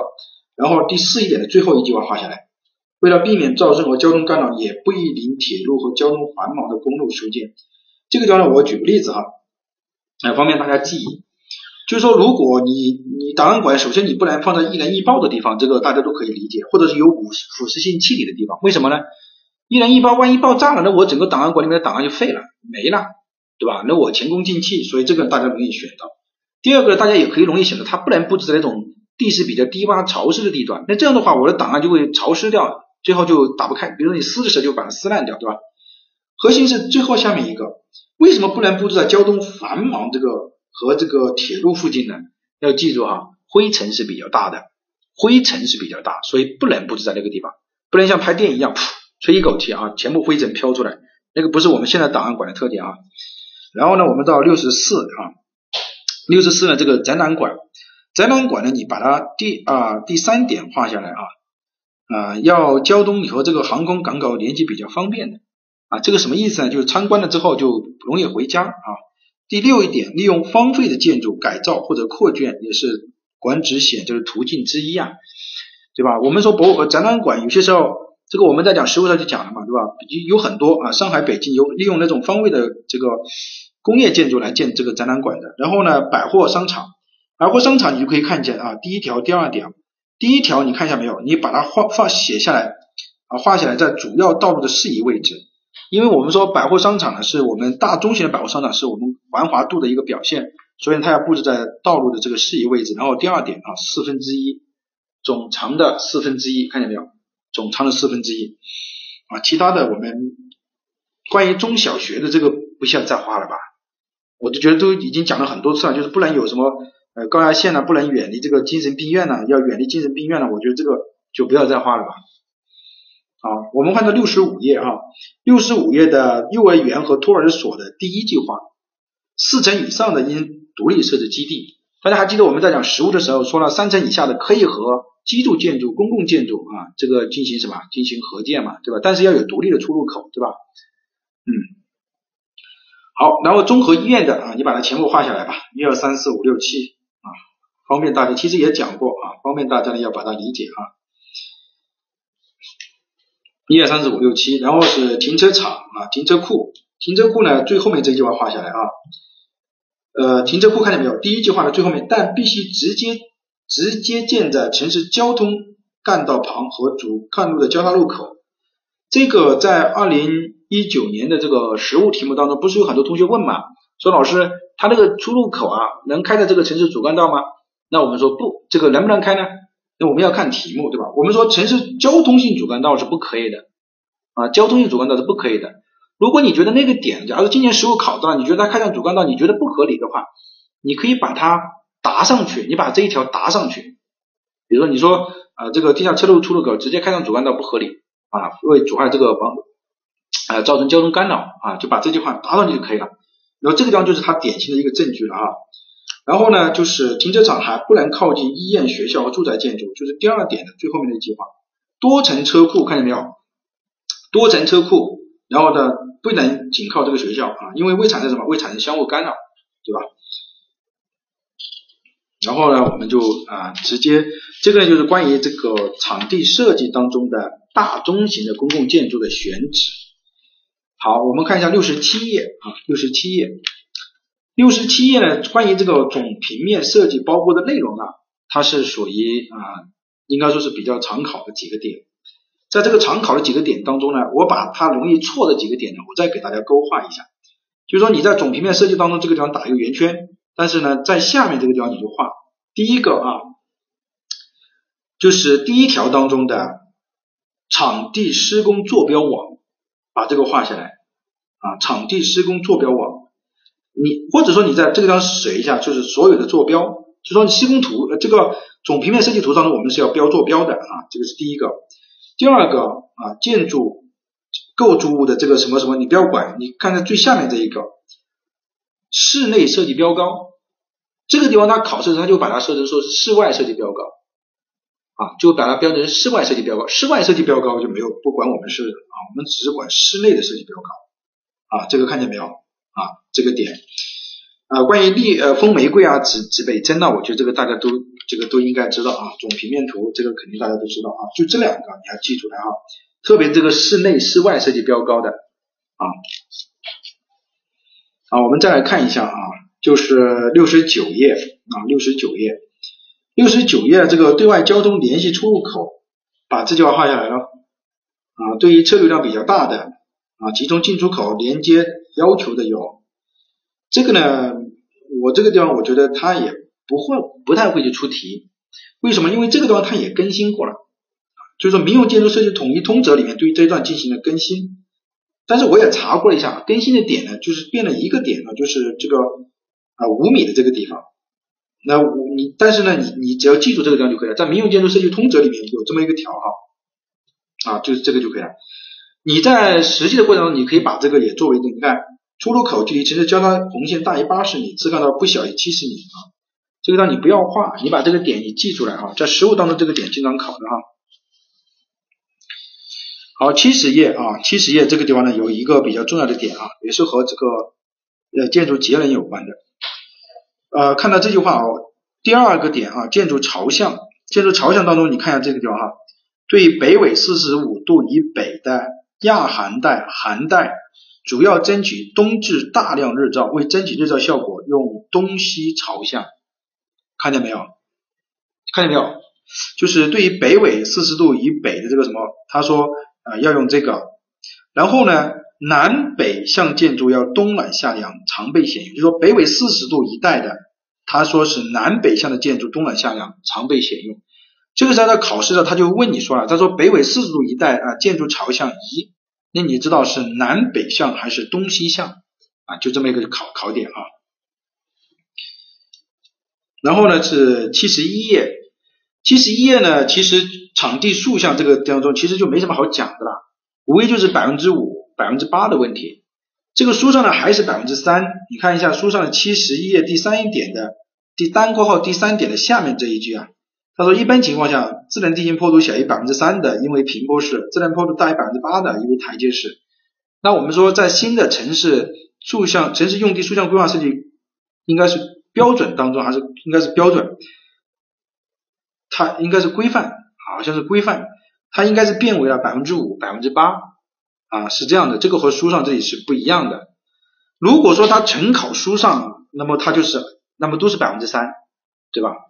如果说他成考这个，呃，他说了依据这个什么什么规范的话，那就是百分之五百分之八，这个这个大家可以写一下一下，这个地方有更新啊，这个有更新。好，然后呢，嗯，大家看这个第二点看见没有啊？设计标高确定的因素，考试的时候他就是问你说下列影响设计标高因素的是，你不要去管它那么多，我读到了你画下来就可以了，就这个地方就是一道题目，第一个。你要注意啊，它这个用地不被水淹，以水能顺利排出是它的一个因素。你把这个第一点画下来，第二点你就画啊地下水位地对置条件，第二点画下来。第三个就是要考虑它的交通联系，第三个第四个就是减少土石方土土石方量啊。这个土这个呢就是考试的时候它容易考到这个点，我们不去展开了啊。其实这个地方有一个地方，就是你做竖向标高的话，你肯定要考虑它的排水了。你要考虑它这个减少土石方量了，你也要考虑你地下水了。你地下水如果太浅了的话，太太高了的话，那你自然就要考虑你的坡度就应该填了，就不能再挖了，对吧？唯一的就是交通联系性的可能性也就是说我们要看啊，有些地方我们能尽量能打通交通的话，我们就打通交通。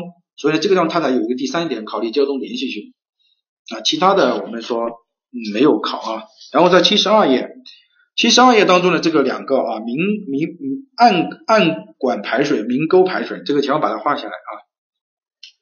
就是什么时候采用暗管排水，什么时候采用明沟排水？比如说我举个例子吧，他这样说问你啊，他这样问你说，他说。当这个建筑构筑比较分散的时候，我们一般采用哪一种排水？啊，一般采用的就是明沟排水。他说，当建筑构筑比较集中的时候，一般采用什么？就是暗沟排水啊，暗管排水。其实也很容易理解，就是老师解读一下，就是方便你的理解。比如说我建筑比较多的话，那我当然是比较密集嘛，比较密集的话，那我当然就要采用暗沟排水了，要不然我整个路怎么办呢？对吧？那如果我是比较分散的话，那我。就不跟本身对我建筑也不影响，那我就明沟排水嘛。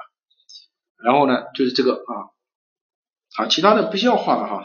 好，我们再总结一下前面三章的内容哈。前面三章的内容其实呢，大家跟我回顾一下啊，这样呢也是方便你记忆哈。我们用的记忆方法就是斯洛宾曲线哈。第一种呢，我们讲的其实讲了中国啊建筑史的基本内容，就是中国建筑史、外国建筑史。那么中国建筑史我刚刚跟你讲了对吧？那就是说什么抬杆式啦，什么斗斗拱啊。啊，什么材宋代用材，清代用斗口了，这个你肯定比我还熟悉了，对吧？然后呢，就接下来就是什么呢？讲了这个建筑啊，就是就古代这个唐在隋唐隋这个殷商以之前是怎么样的？然后呢，南这个宋我们说了就是东汉呢开始东西唐制了，然后呢隋唐呢采用三朝五门呐，然后明清北京怎么样？然后讲的山水建筑。什么转折期、前盛区，它体现的思想啊，哲学思想是怎么样的？以小见大呢，和自然和谐共处。然后讲了外国建筑史啊，古埃及怎么样啊？然后呢，古罗马怎么样？古呃古希腊，古希腊呢，我们又说呃，它三个柱式啊，是它的主要的重点。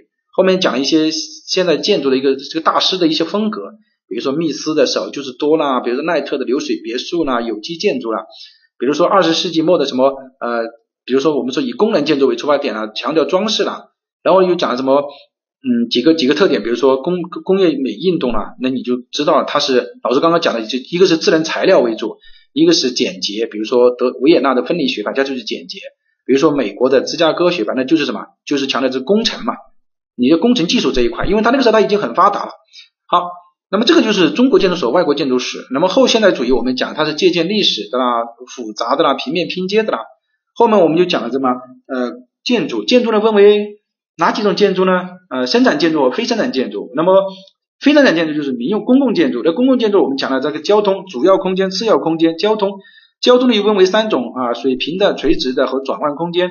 那么它各自有什么特点？然后讲了人流，人流呢有集中的和连续的，它们各自的特点是什么？然后讲了呃公共建筑的布局，分散式布局和。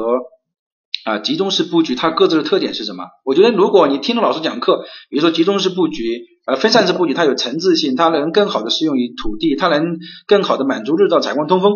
然后呢，集中式它就是强调个性，对吧？它所有的都是很鲜明的。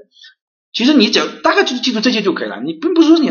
然后我们就讲了场地设计，场地设计呢，我们就讲了它有几个特点，对吧？我们要知道，嗯，那工业建筑还有住宅建筑啊，住宅建筑呢就报置谁和谁不能要布置几个电梯啦，什么时候相等啦。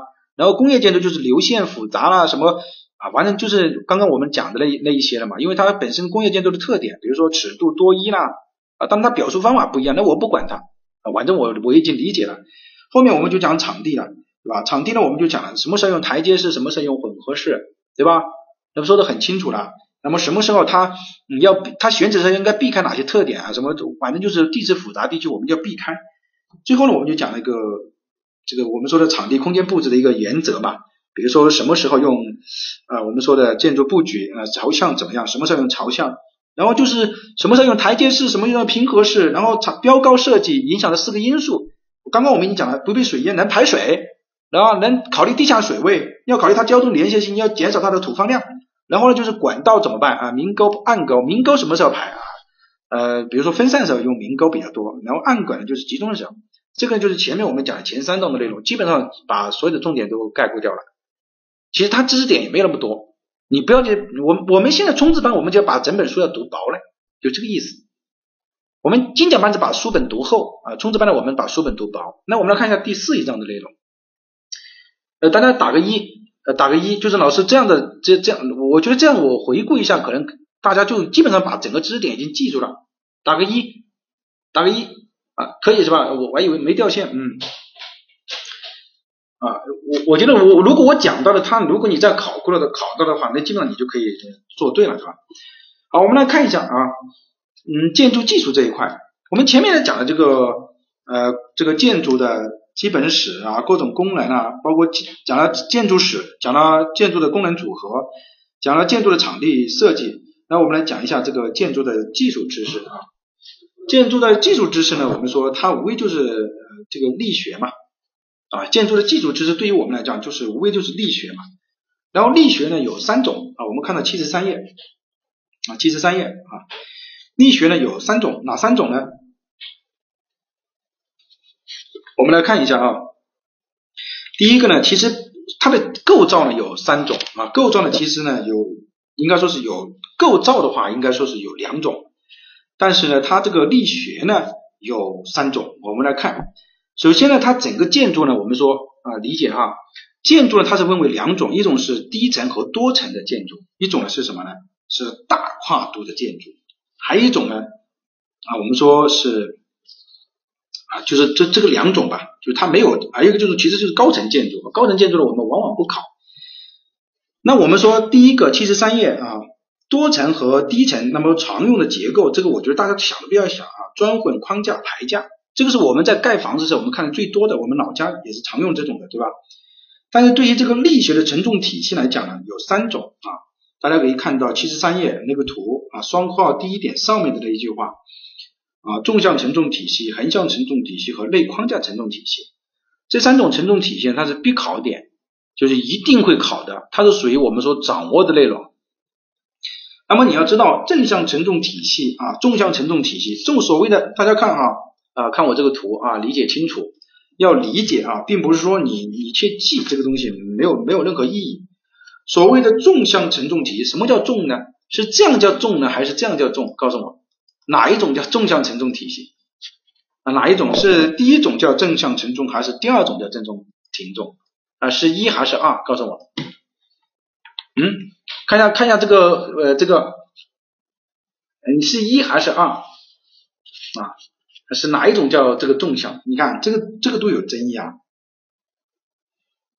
啊啊！对对对啊，有一个同学说的非常好啊，长边承重啊，我觉得对我我刚刚这种表述其实都是不对的啊，应该说是长边承重的啊，叫纵向体系啊啊，这个刚刚这个同学说的非常好啊，长边的叫重啊，这样的话就是说不管是哪一边，反正就最不管是哪一种方式啊，这个长的叫重。那么既然长的叫重的话，那我们就知道它适用于大跨度的，对吧？这个应该知道吧？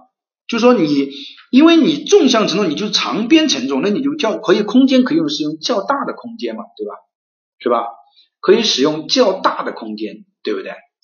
啊，那那这样的话，我们就可以理解了啊，我使用比较，比如说图书馆啊、工业厂房啊、食堂啊啊，我就使用可以使用什么？可以使用以这个纵向承重，对吧？纵向承重的这个啊，翻到七十四页啊，直接画重点。七十四页，纵向承重的荷载的传递啊，第一句话要把它画下来啊，就是梁啊板梁重墙，然后到基础，然后呢，它是空间的刚度和整体性比较好啊。为什么空间的刚度和整体性比较好呢？我们不要去管它，就是我们不我们不需要太深的去掌握，这个就好像呃一柱考这个这个叫什么这个。呃，建筑结构是一样的，你我们不需要过深的去掌握它，就说你看一下，它这个既然是呃这个横向的承重比较多的话，那我整体的刚度肯定是比较好的，因为我是一条线过来的，对吧？我整体的刚度就比较好。第二个呢，我墙体，因为我是纵向承重的，大家认真听哈，我我已经在解释了，就是我我希望就是我讲过完了之后，其实你在做题的时候，你就想到老师讲的。你看它是纵向承重比较纵向承重，为什么它的整体刚度比较好呢？原因就是因为我这个力度是一条过来的，我没有什么断断续续的，对吧？所以它整体刚度比较好。第二个，它的墙体呢会用的材料比较少，为什么呢？因为我这样的话，我的跨度就可以大一些，这样的话相当于我整个材料就比较什么呢？对吧？我整个材料就比较好一些，对吧？啊，就是它这个，但是它有它的缺点啊，它的缺点就是因为你承重了，因为你承重了，所以你开窗了就受到影响了嘛，对吧？是不是？你开窗了就受到影响了，是不是这个道理？啊，你开窗就受到影响了。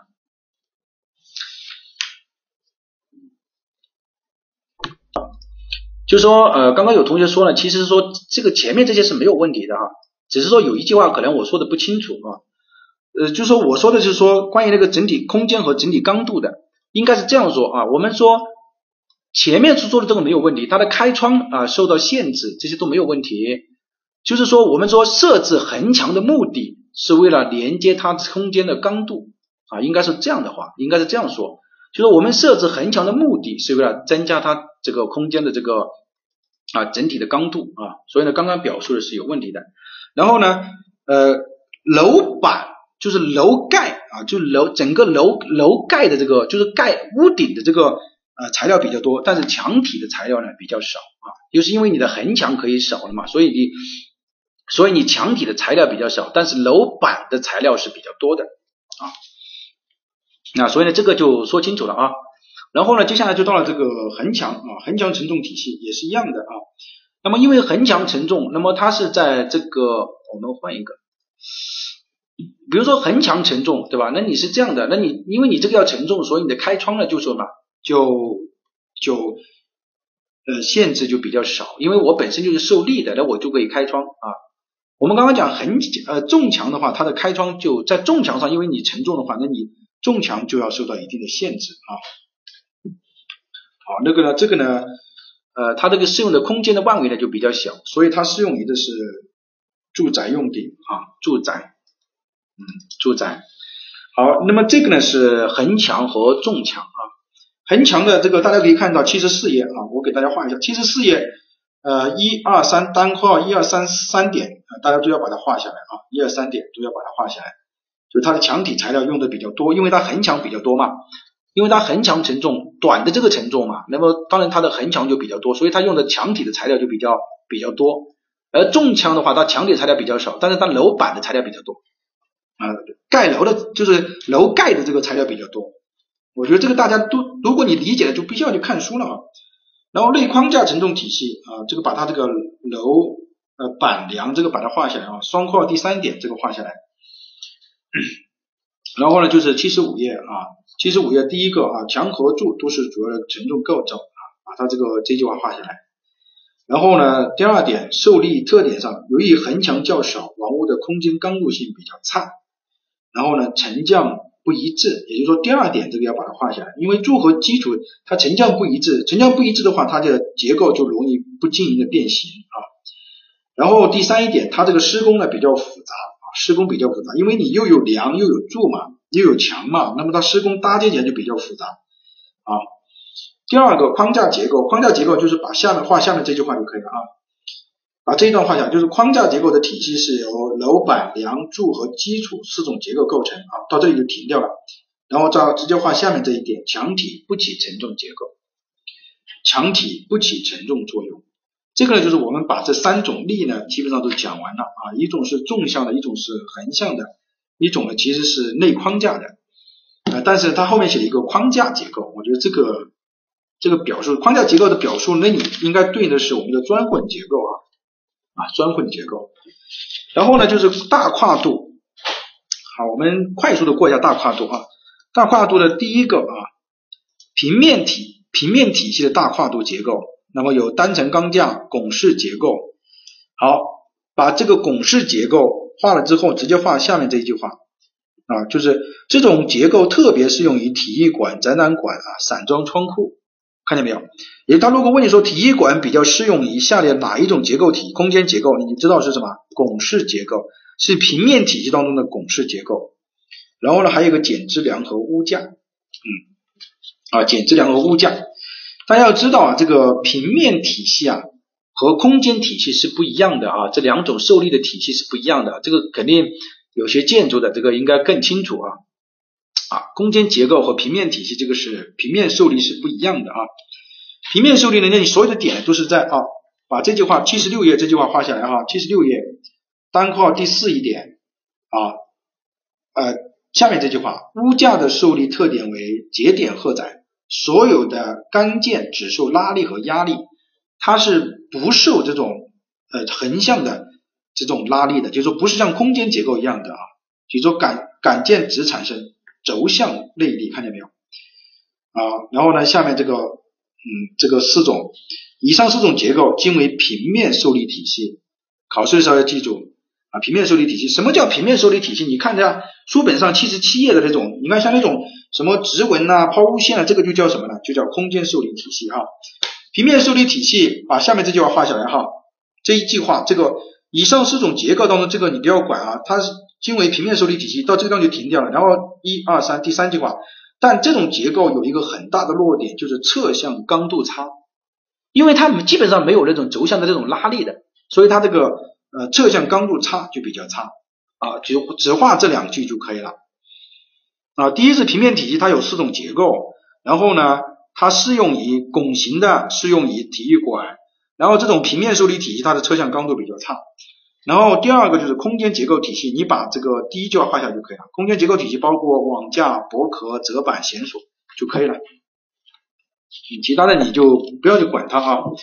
然后呢，到七十八页啊，七十八页啊，七十八页，你看它就到了这个，我们刚刚讲的是低层和多层，对吧？然后它现在是这个高层建筑结构啊，高层建筑结构呢，但是它这个又和那个不一样，所以我们不要去管它。好，七十九页，我觉得速度还是要加快一点啊。啊，七十九页，我们来看一下啊，第二节啊，建筑材料和构造，把这个第二句话画下来。通常将水泥、钢材和木材称为建筑材料的三大材件，看见没有？水泥、钢材、木材，这个地方要记出来啊。有人说一定要记住的是水泥、钢材、木材啊，考试时候考出来很多东西还不知道啊。有些人说是钢这个呃木没有木材，说是建筑当中没有木材，这个要记住了啊。这个就是它三大的这个构件。好，八十页啊，这个地方呢有几个比较重要的这个点的这个地方啊。第四一个啊，建筑材料的基本特性啊，你要知道啊，第一个我读到的地方你画就可以了哈。八十页啊，第一双括号第一点，力学当中的强度，然后呢这这个把这句话画下来，强度材料在经受外力作用时抗破坏的能力称为强度，材料强度又可以分为抗拉、抗剪。啊，抗拉、抗压、抗弯、抗剪啊，就是这个四个。然后是材料的弹性、塑性和脆性啊、韧性啊。我们说，首先要知道什么叫叫这个弹性，你就要记住这个点。如下面这句话，如撤除外力作用后，材料几何微物原状材料的这种性能称为弹性就可以了。那其他的我们不管它哈。哦，这个地方还有一个，材料的受力时在无明显变形的情况。像突然破坏这种称为脆性啊，就是它下面这一句话，就是没有明显变形的情况下，大家想象一下看，你你拿的一个碗啊，那个碗呢，你这样你碰它，它是没有变形的啊，就没有明显变形的情况下，它它就是破坏掉了，它就是烂掉了，那么这个就叫什么呢？叫脆性啊。然后呢，建筑材料的基本基本参数啊，密度、表观密度、堆积密度、孔隙力啊，这个都要记住啊，你只要画这几个数就可以了啊，我读到的地方你画啊。你首先呢，你要看一下，但是呢，重中之重是这个孔隙力啊。你我读到了孔隙力，材料当中的孔隙体积占材料总体积的百分比啊，就画到这里不动了啊。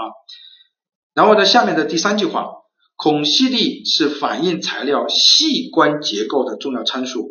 这个地方的考点有两个，第一个，它这个地方如果摆在的是宏观结构的重要参数，那么它就是错误的，这是第一个。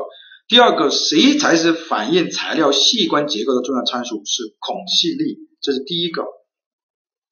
第二个，空隙力啊，空隙力，空隙力是把这个把它这个画下来，是空隙体积占总体积啊，这个也是第二个。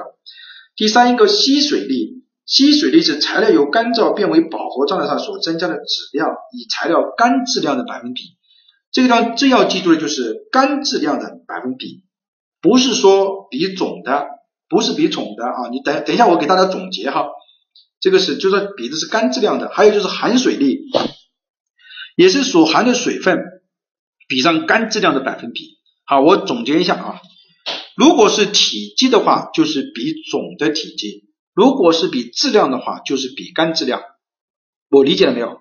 考试的时候他就是给你就是很简单的让你选啊，是比总的质量还是比什么体积的？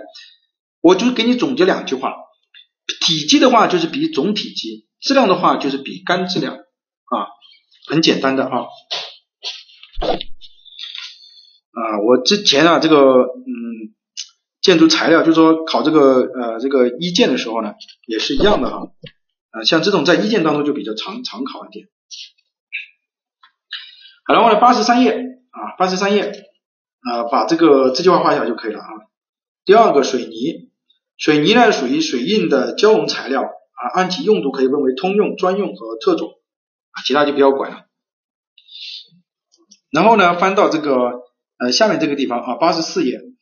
八十四页呢，比如这个在这个考建造师的话，大家都知道啊，这个什么凝固啦、体积啦、什么质量比，这个我们不要管哈。记住下面这句话，强度第四一点，强度看见没有？八十四页呃圆圈的第四一点啊，你把这个这就对照画下来就可以了。水泥以中国 ISO 标准砂是一比三啊混合，然后呢按规定的方法是四十乘四十乘一百六，在标准体温啊水中养护三天和二十八天的抗压和抗点强度。三天和二十八天的抗压与抗点强度，就是三天的抗压和抗点强度，二十八天的抗压和抗点强度啊，不要把它理解错了哈。呃，这个好，八十六页，嗯，八十六页，八十六页的这个第双括号第四点，建筑砂浆，建筑砂浆呢，我看一下，第一抹面砂浆下面的这一句话，你把它画出来就可以了。底层抹灰主要是起于基层的粘接作用，比如说底层抹灰的作用呢，本质上就是为了粘接作用。然后呢，就是中层抹灰的作用是为了找平，然后面层抹灰的作用是为了装饰。这个大家都是很清楚吧？比如说你家刷那个腻子粉，对吧？底层不就是为了粘接吗？你粘接什么？粘接中层，中层你把它找的平平的，然后呢，上面这一层就是为了装饰嘛，刷的白白的，对吧？所以它三层砂浆的特点是不一样的。好，然后呢，就到了这个好九十页啊，九十页啊，等一下我会给大家总结一下啊，到底讲了什么东西啊？其实没那么复杂的，相关呢每年都有很多同学说，哎呀，不知道不知道，但是考出来的成绩呢都怪得很的好啊，每年没有人因为相关被卡的哈，基本上好九十页啊，你要知道八大构件的作用啊，是首先是要知道哪八大构件啊，基础。墙体、门和窗、屋顶、楼面、地面和楼梯啊，八大构件你要知道，这是第一个。第二个，我想呃提醒一下的地方，这个地方没有地基，这是第一个啊。第二个，这个地方是地面啊啊，这个地方是地面啊，这个地方是地面，看见没有？九十一页，你你现在你就记住了嘛，老师讲的这个。九十一页，你看见哈，看见没有？这个地方是有基础，看见没有？第一个就是基础，看见没有？然后呢，第六个是地面。这个地方你有很多同学不理解，为什么地面是八大构件，对吧？你正常人你肯定会有这种想法嘛？地面管我建筑什么事情啊？你要记住了，地面啊是有的啊。首先要要知道这八大构件啊是哪八大构件啊？那我们接下来讲几个多项选择题哈。呃，九十一页，九十一页圆圈的第一点，九十一页圆圈的第一点，保护层啊，九十一页圆圈的第一点保护层，保护层的作用有三，看见没有？你把其一是前反射的隔热，第二是在最下面的一句话，第二是防止暴风雨对油粘防水层的冲刷，第三个是。压住这个网网子起角，这个在二级建造师的时候呢，经常会考到这个保护层这个地方。我因为我我们是绿色建筑啊，我们现在很强调这一个。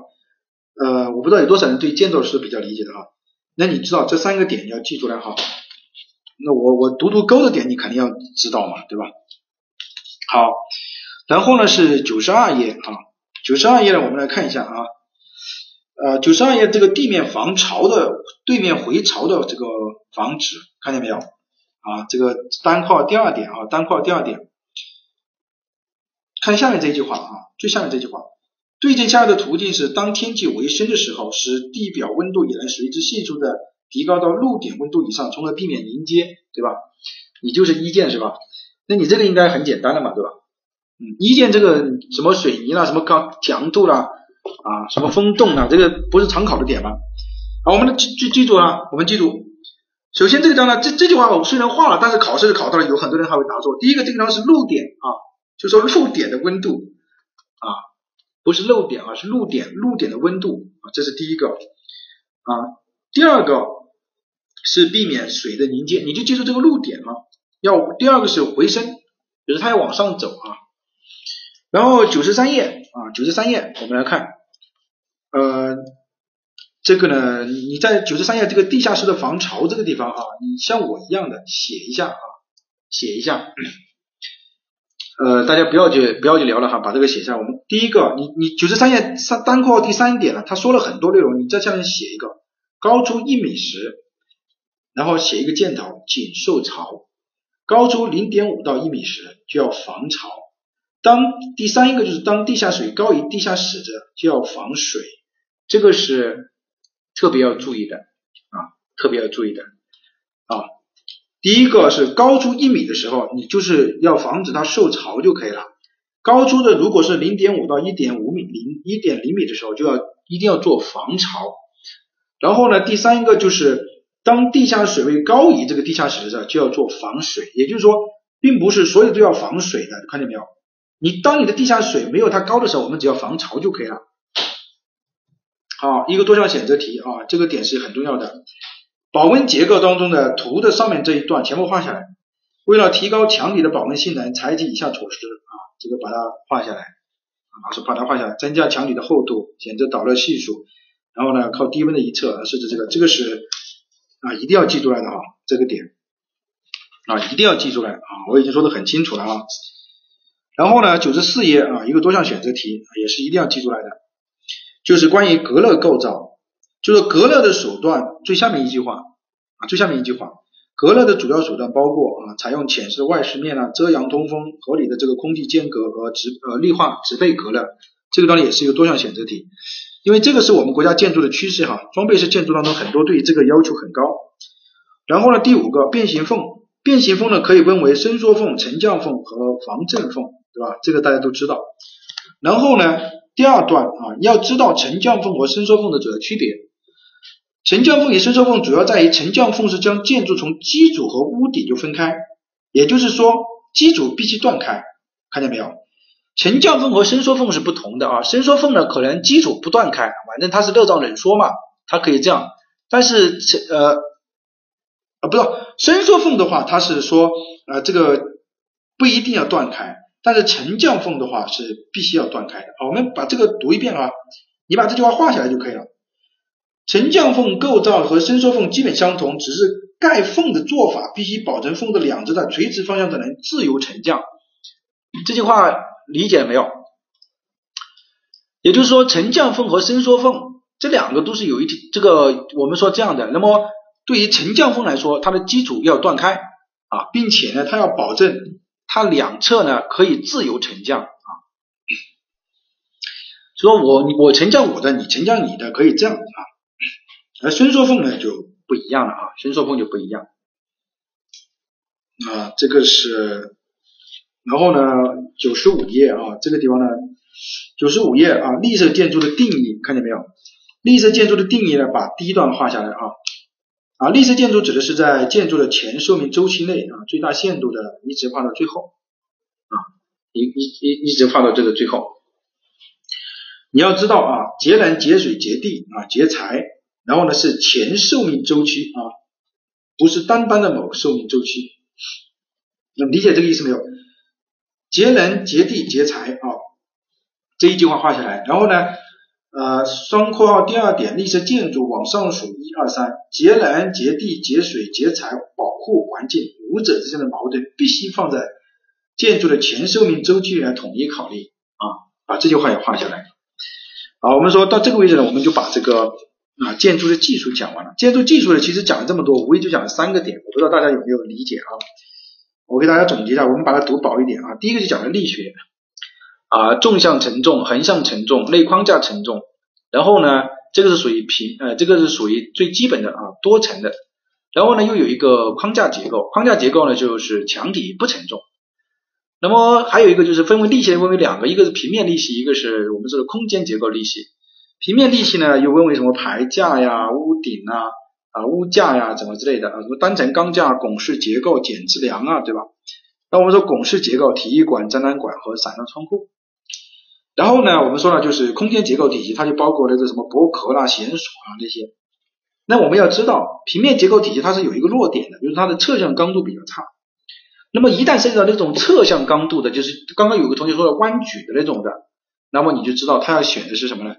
选的是这个空间结构体系。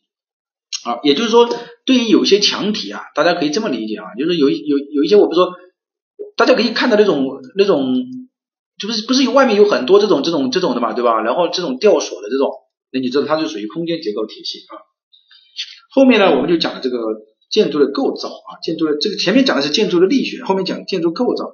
建筑构造就很简单了，对吧？就是什么孔隙力啊、空隙力啊、什么弹性啊、脆性啊啊、空隙力啊。如果说是体积的，那么我们说比的是总体积；如果说质量的，比的是干质量。其实大家听完这些啊，考试的时候你就发现，哎呀，它这个点其实都很相对来说你就很简单，因为老师把那个他可能让你出错的点呢，我帮你踢出来了。然后呢，水泥通用水泥、专用水泥和什么呢？啊，特种水泥。然后呢，几个其他的凝结的我们不要管它。然后就是什么，底层是抹灰是为了粘接，中层抹灰是为了找平，面层抹灰是为了好看。然后就讲了几个呃如何去保分保八大构件，然后如何保温啊，然后呢如何防水。这个我觉得我们刚刚画的几个重点啊就是这样，如何保温，如何防水。然后呢，就建筑的它这个前周命，就是说绿色建筑啊，我们说是前寿命周期，还要考虑它最好的。好，我们再来把这个，其实还是应该加快一些哈。我们来看一下建筑美学的基本知识啊，这个其实这个没那么多啊，大家一年就一个题目，你不要太去在乎它，你你要掌握它最核心的点就可以了。第一个，色彩三颜色，色光三颜色，色料三颜色。把它这个搞定掉，对吧？但你每年就一分，你不要去太去在乎于它什么样，你把它最核心的掌握掉。那有有几个同学天天来问我，有有一道题目，我觉得我说这个题目你当然它不存在吧，对吧？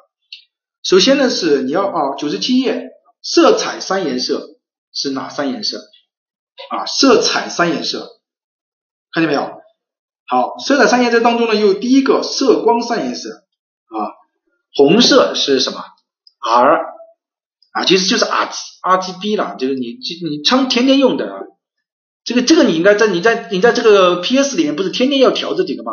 你 R G B 就可以了，这个叫什么？色光三原色，我说错了没有？没说错哈，对吧？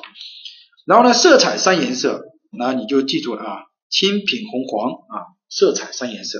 九十八页，九十八页啊，色料三原色啊，色料三原色呢，你翻到这个倒数第二句吧。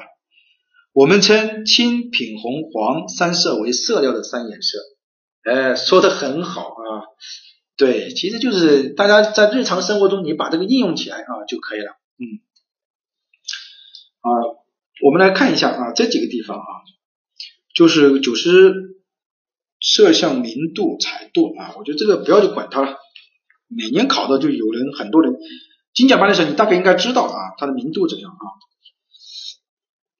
九十九页啊，九十九页看见没有？这个今今今年要注意哈，客观环境当中影响色彩变化的因素，固有色，你固有色你在后边写一个本色，太阳本色，固有色在旁边写一个什么叫固有色？是太阳下面的本色，不是在日光灯下，也不是，就是在太阳下面啊，不是在什么灯下，这个叫你写上太阳本色。光源这个色，你把它理解为光源照射，就是它是在不同光源下照射的颜色。大家我们知道，比如说有有人不是经常说嘛，为什么美女喜欢在这种啊这种灯光之下，对吧？就是拿拿着这个猪肉在这个灯下和在这个自然光下进行了一个比对嘛。那么在自然光下，这个就叫固有色。你白皮肤细不细腻，对吧？嗯，那么这个叫光颜色，就是可能你打光了啊，这个呢就是叫光颜色，大家理解一下啊。环境色啊，就是你要理解啊，它这几个不同的啊。然后呢，就是环境色，环境色呢就是说条件色啊，条件色，就周边环境它反映出来的这个颜色。比如说我可能在这个呃黄色的区域房间里面，可能我啊这么说吧，比如说我穿着紫色的衣服，那我可能显得白一点，对吧？啊，可以这样理解啊，环境色。然后空间色啊，空间色这个地方呢，大家把这个空间色第四一点啊，把这一段呢都读一下啊。为什么要读呢？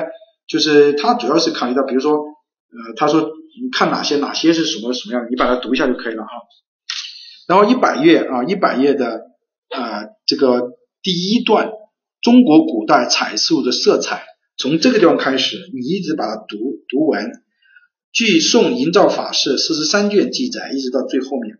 这个呢，现在呢已经连续考了几年了，我也不知道为什么。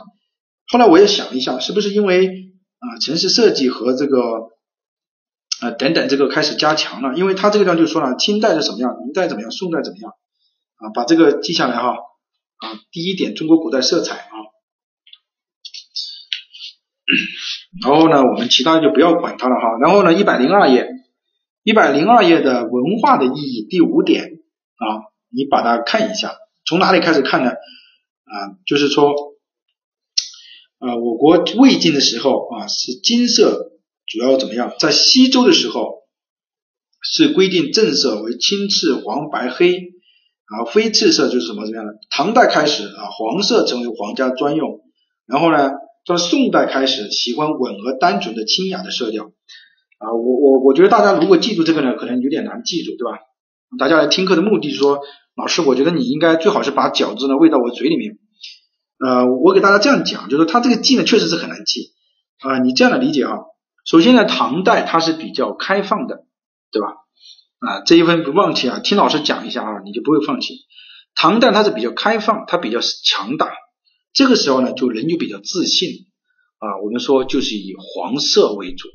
宋代的话呢，已经基本上啊，就是按照大草率了啊，废了。那么就是比较喜欢清淡高雅，追求的是内心的沉静。因为你不可能，你难道你还就花花绿绿吗？你不可能啊，对吧？春风又绿江南夜，你已经被打到南宋来了，对吧？所以呢，这个时候就是喜欢的是那种。比较单纯、比较清这个清雅的色调啊，这个是关于。然后在西周的时候，为什么他会规定什么青赤这个青赤黄白黑呢？呃，为为什么会这样呢？啊，说的很好啊，满城尽带黄金甲是吧？啊，这个我他主要考的是考就考这几个点，你你听老师把它说完了，其实你就可以理解了啊。呃，然后。啊，开放穿的比较黄啊，你这个不要这种啊，我们是正常的这个课堂哈，这个黄不是那个意思啊，是黄色的意思啊，啊也不能这样说啊，是黄色的衣服啊，啊是这个意思。好，那我们来看一下，就是为什么西周啊，就是奴隶的时期，他就会问那么多。因为我们说了啊，这个时候呢还是比较啊春秋时期啊，然后到西周这个时候呢还是我们说的士大夫啊问了各种对吧？那问了各种的话，我们说这个色彩就比较多，所以呢就是青赤黄白黑。这个地方还有一个啊，就是啊左青龙右白虎啊，这个这个点你要记住来哈，把这个地方画下来哈。周代阴阳五行理论当中，以五种颜色代表方位：青绿色代表青龙，表示东方；以朱色象征朱雀，南方；白色象征白虎，向西方；黑色象征玄武，代表北方。那你就记住啊，左青龙，右白虎，前朱雀，后玄武。那你就把这个色彩的方位记住了。这个地方我觉得可能还是有一分的啊，不要去把它这个丢掉了啊，划不着。一百零五页。其实它没多少分的哈，啊，一百零五页，我读到的地方你画下来就可以了。首先，建筑形式美学法则可以归纳为一二三四六点，这个是一个多项选择题，这个是一个多项选择题。他考试的时候问你说了，他说下列不属于建筑形式呃美学法则的是，然后你看见没？对比以微差一二三四五六点，这个一定要记出来。好，对比以微差当中，你把这句话对比是显著的差异，微差则是细微的差异，把这句话画下来就可以了。然后课后就理解一下，这是第一个。比例和尺度，你把比例这里要标一下，比例大比例，尺度小尺度。啊，比例是大的称为比例，尺度小的称为尺度，这个是第二个。均衡和稳定，均衡指的是左右前后称为均衡，稳定是上下称为稳定，对吧？当然我们当然是上下才是称为稳定嘛，左右才是称为什么？称为均衡嘛。因为有很多同学他就搞不清楚，啊，什么时候用均衡，什么时候是稳定呢？左右前后我们说称为稳定啊，称为均衡，上下称为稳定。啊，这个你就很清楚了哈。然后呢，就是韵律和节奏，不同元素之间的变化叫韵律和节奏啊。你先写下来，不同元素之间的，其实你后面你其他的你它的内容你就不要看，你就记住老师说的这几句话就可以了。这个韵律和节奏指的是不同元素之间的变化，重复与再现指的是同一元素的变化。你就把什么时候是应力和节奏，什么时候是重复与再现就分清楚了。好，重复和再现是同一元素啊的出现，然后渗透和层次，这个你我觉得你比我懂啊，什么什么借景啊，什么庭院深深深几许啊，对吧？那么这个就是要渗透和层次啊，渗透和层次当中的第一、第二、第三、第四句话，中国古典园林的借景就是空间的渗透。啊，你要知道借景是渗透啊，不是层次就可以了。然后呢，就到了这个一百零九页啊，一百零九页我们来看一下啊，这个地方我画的啊，就是项目建议书啊，同一元素啊。然后呢，你但凡你还是要看一下书嘛，对吧？一百零九页啊，第一个项目建议书，项目建议书呢，它不是分为一二三四五点吗？重点考察的点是在这个地方啊，呃，第四一点，投资估算和资金筹措的设想，以及设计施工和项目进程的安排，这个地方要记住了啊，不是施工进度的安排，是项目进程的安排。施工进度的安排，项目建议书阶段还做不到，那是要在施工图出来之后，我们才能做施工进度安排。所以这个考点就在这个地方，他说设计施工。进程进度安排，那么就是错误的。项目建议书是在选址意见书之前，项目建议书是在选址意见书之前，这个是第一个。第二个呢，我们看到啊，这个啊一百一十三页啊一百一十三页，一百一十三页的这个建筑工程造价的估算啊，你把这个呢把它记下来。啊，这个投资啊，这个这个设计啊，这一段都要记下来。然后呢，就是呃这个第二阶段啊，第一编制工程设计文件的依据一二三四点，把它记下来，这个要打红色的啊，这个一也就是说这个四点要特别记出来哈。然后呢，设计工程程序当中下面这句话啊，大中城市建设项目建筑设计分为三个阶段：方案阶段、初步设计阶段和施工图阶段。这个大家都很清楚啊，方案、初步设计和施工图阶段。如果说是小型的和技术简单的城市建筑，可以看见没有？方案设计阶段代替初步设计，什么意思？也就是说，可以没有初步设计，可以没有初步设计，对吧？一百一十三页，一百一十三页，一百一十三页的第二个啊，看见没有？设计工作程序当中的下面一句话。就是大中城市，大中城市建筑设计分为三个阶段，小型的和技术简单的，也就是说可以没有什么呢？初步设计阶段。如果他考试的时候，他就他如果说的话，你不是说所有的项目都要有这个三个阶段的，有些可以没有初步设计阶段。然后一百一十四页啊，就记一句话就可以了。一百啊两句话，一百一十四页第二点方案设计。方案设计文件应当满足初步设计文件和控制概算的这个需要。这个地方两个点，第一，它满足要满足这两个要素。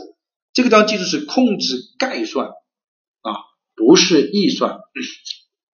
啊，不是预算，不是说预算的要求是控制概算，嗯，然后呢就是在三初步设计文件要满足，应当满足编制，也就最后一句话，第三点初步设计文件最后一句话，应当要满足施工图招标文件订货编制施工图设计文件的要求。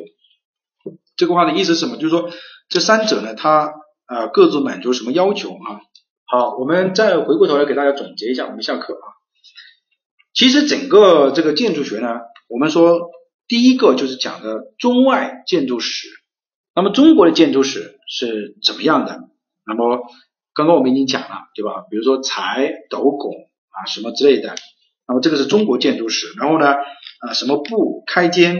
讲了这个山水建筑的等级，山水建筑，然后比如说我们刚刚已经总结了啊，在周代的时候什么样，汉代什么东西唐制，然后宋代的是一街千步廊啊，明清北京，然后呢出了几个什么北京天坛啊、故宫啊、什么金香斗底朝啊这几个，后面就讲了这个山水园林，那么转城期开发区这个前盛时期，这个大家都很清楚，然后外国建筑史。古埃及只要知道一个点，它是陵墓是它的代表性建筑，然后古希腊就是三种柱式啊，多利克、艾尼奥科斯林，对吧？三种柱式它的各自特点是什么？然后呢，古罗马，古罗马只有一个特点，就是拱券的结构是它的最大成就。最后呢，我们就讲了这个各个时期的这这种啊这个建筑的特点。那我们说，呃，最核心的特点呢，我们就是说。它你要知道它这个历史就可以了啊，所以你就不要管。然后呢，就是新时期的这个建筑初期，那我们说工艺美术啊，反正就是说它强调自然，模仿自然。维也纳是简洁，芝加哥学派就是工程技术啊。我们说德意志联盟当然是强调它的什么，它这个质量的第一啊。然后就讲到后现代主义啊，二战世二十世纪后期的，比如说我们说它这个特点就注重经济性啊，以设计功能为出发点。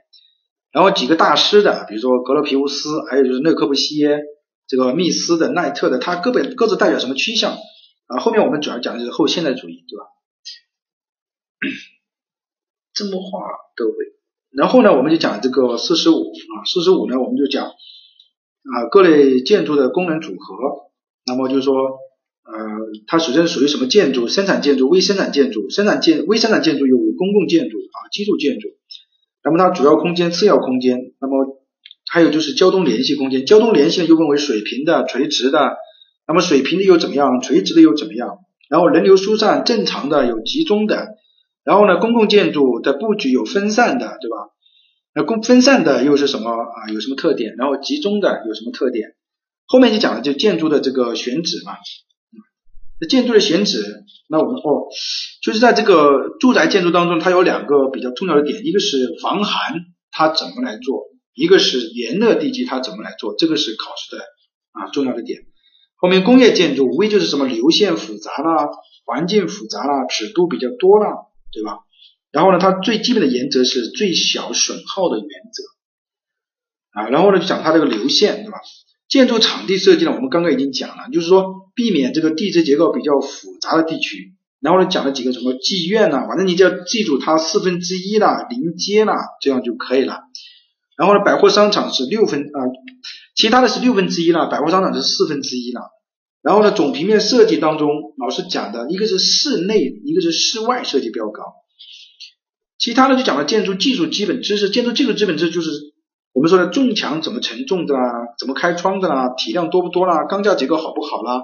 横墙又是怎么样的？内框架结构要是，框架结构怎么样？然后就是两大平面体系，立体体，一个是平面体系，一个是空间结构体系。然后是建筑材料，建筑材料就是我们刚刚总结的嘛，什么孔隙力啊、空隙力啊等等，对吧？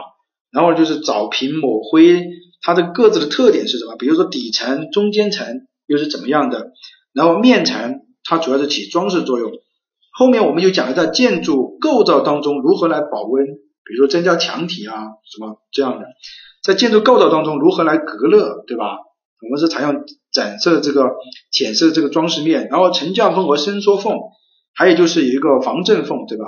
沉降缝和伸缩缝的区别，后面就是讲了建筑美学，建筑美学色彩三颜色 RGB 啊，对吧？色调三颜色，青、品、红、黄，对不对？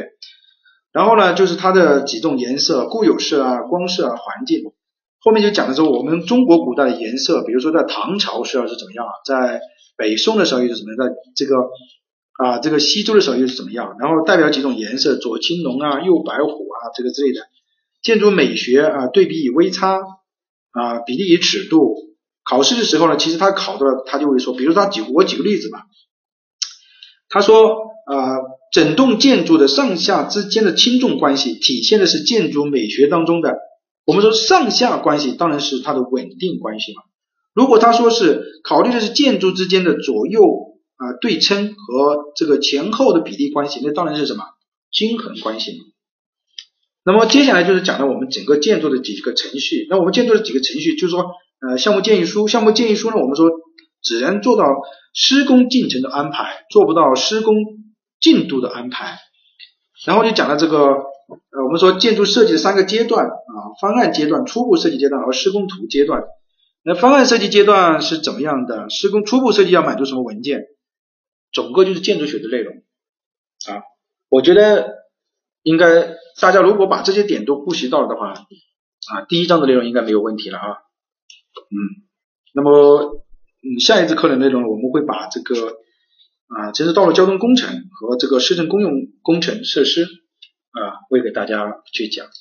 如果大家现在我们今天讲的就是，你大概都清楚的话，我觉得呃，考试它同样的道理啊，只要它是在考试的大纲里面，应该问题就不大啊，应该问题就不大。其实你再去看一下，就可以把这个搞定了啊。相关知识呃是不建议大家丢掉的，也不要就放弃掉，因为它考试比较简单。嗯。啊，我也确实讲不动了哈，嗯，口干啊。那我们今天就讲到这个地方啊，大家早点休息。拖堂了一些哈，相关知识量比较大，然后之间的逻辑关系太少了，所以没有办法啊。嗯，大家辛苦了，大家辛苦了。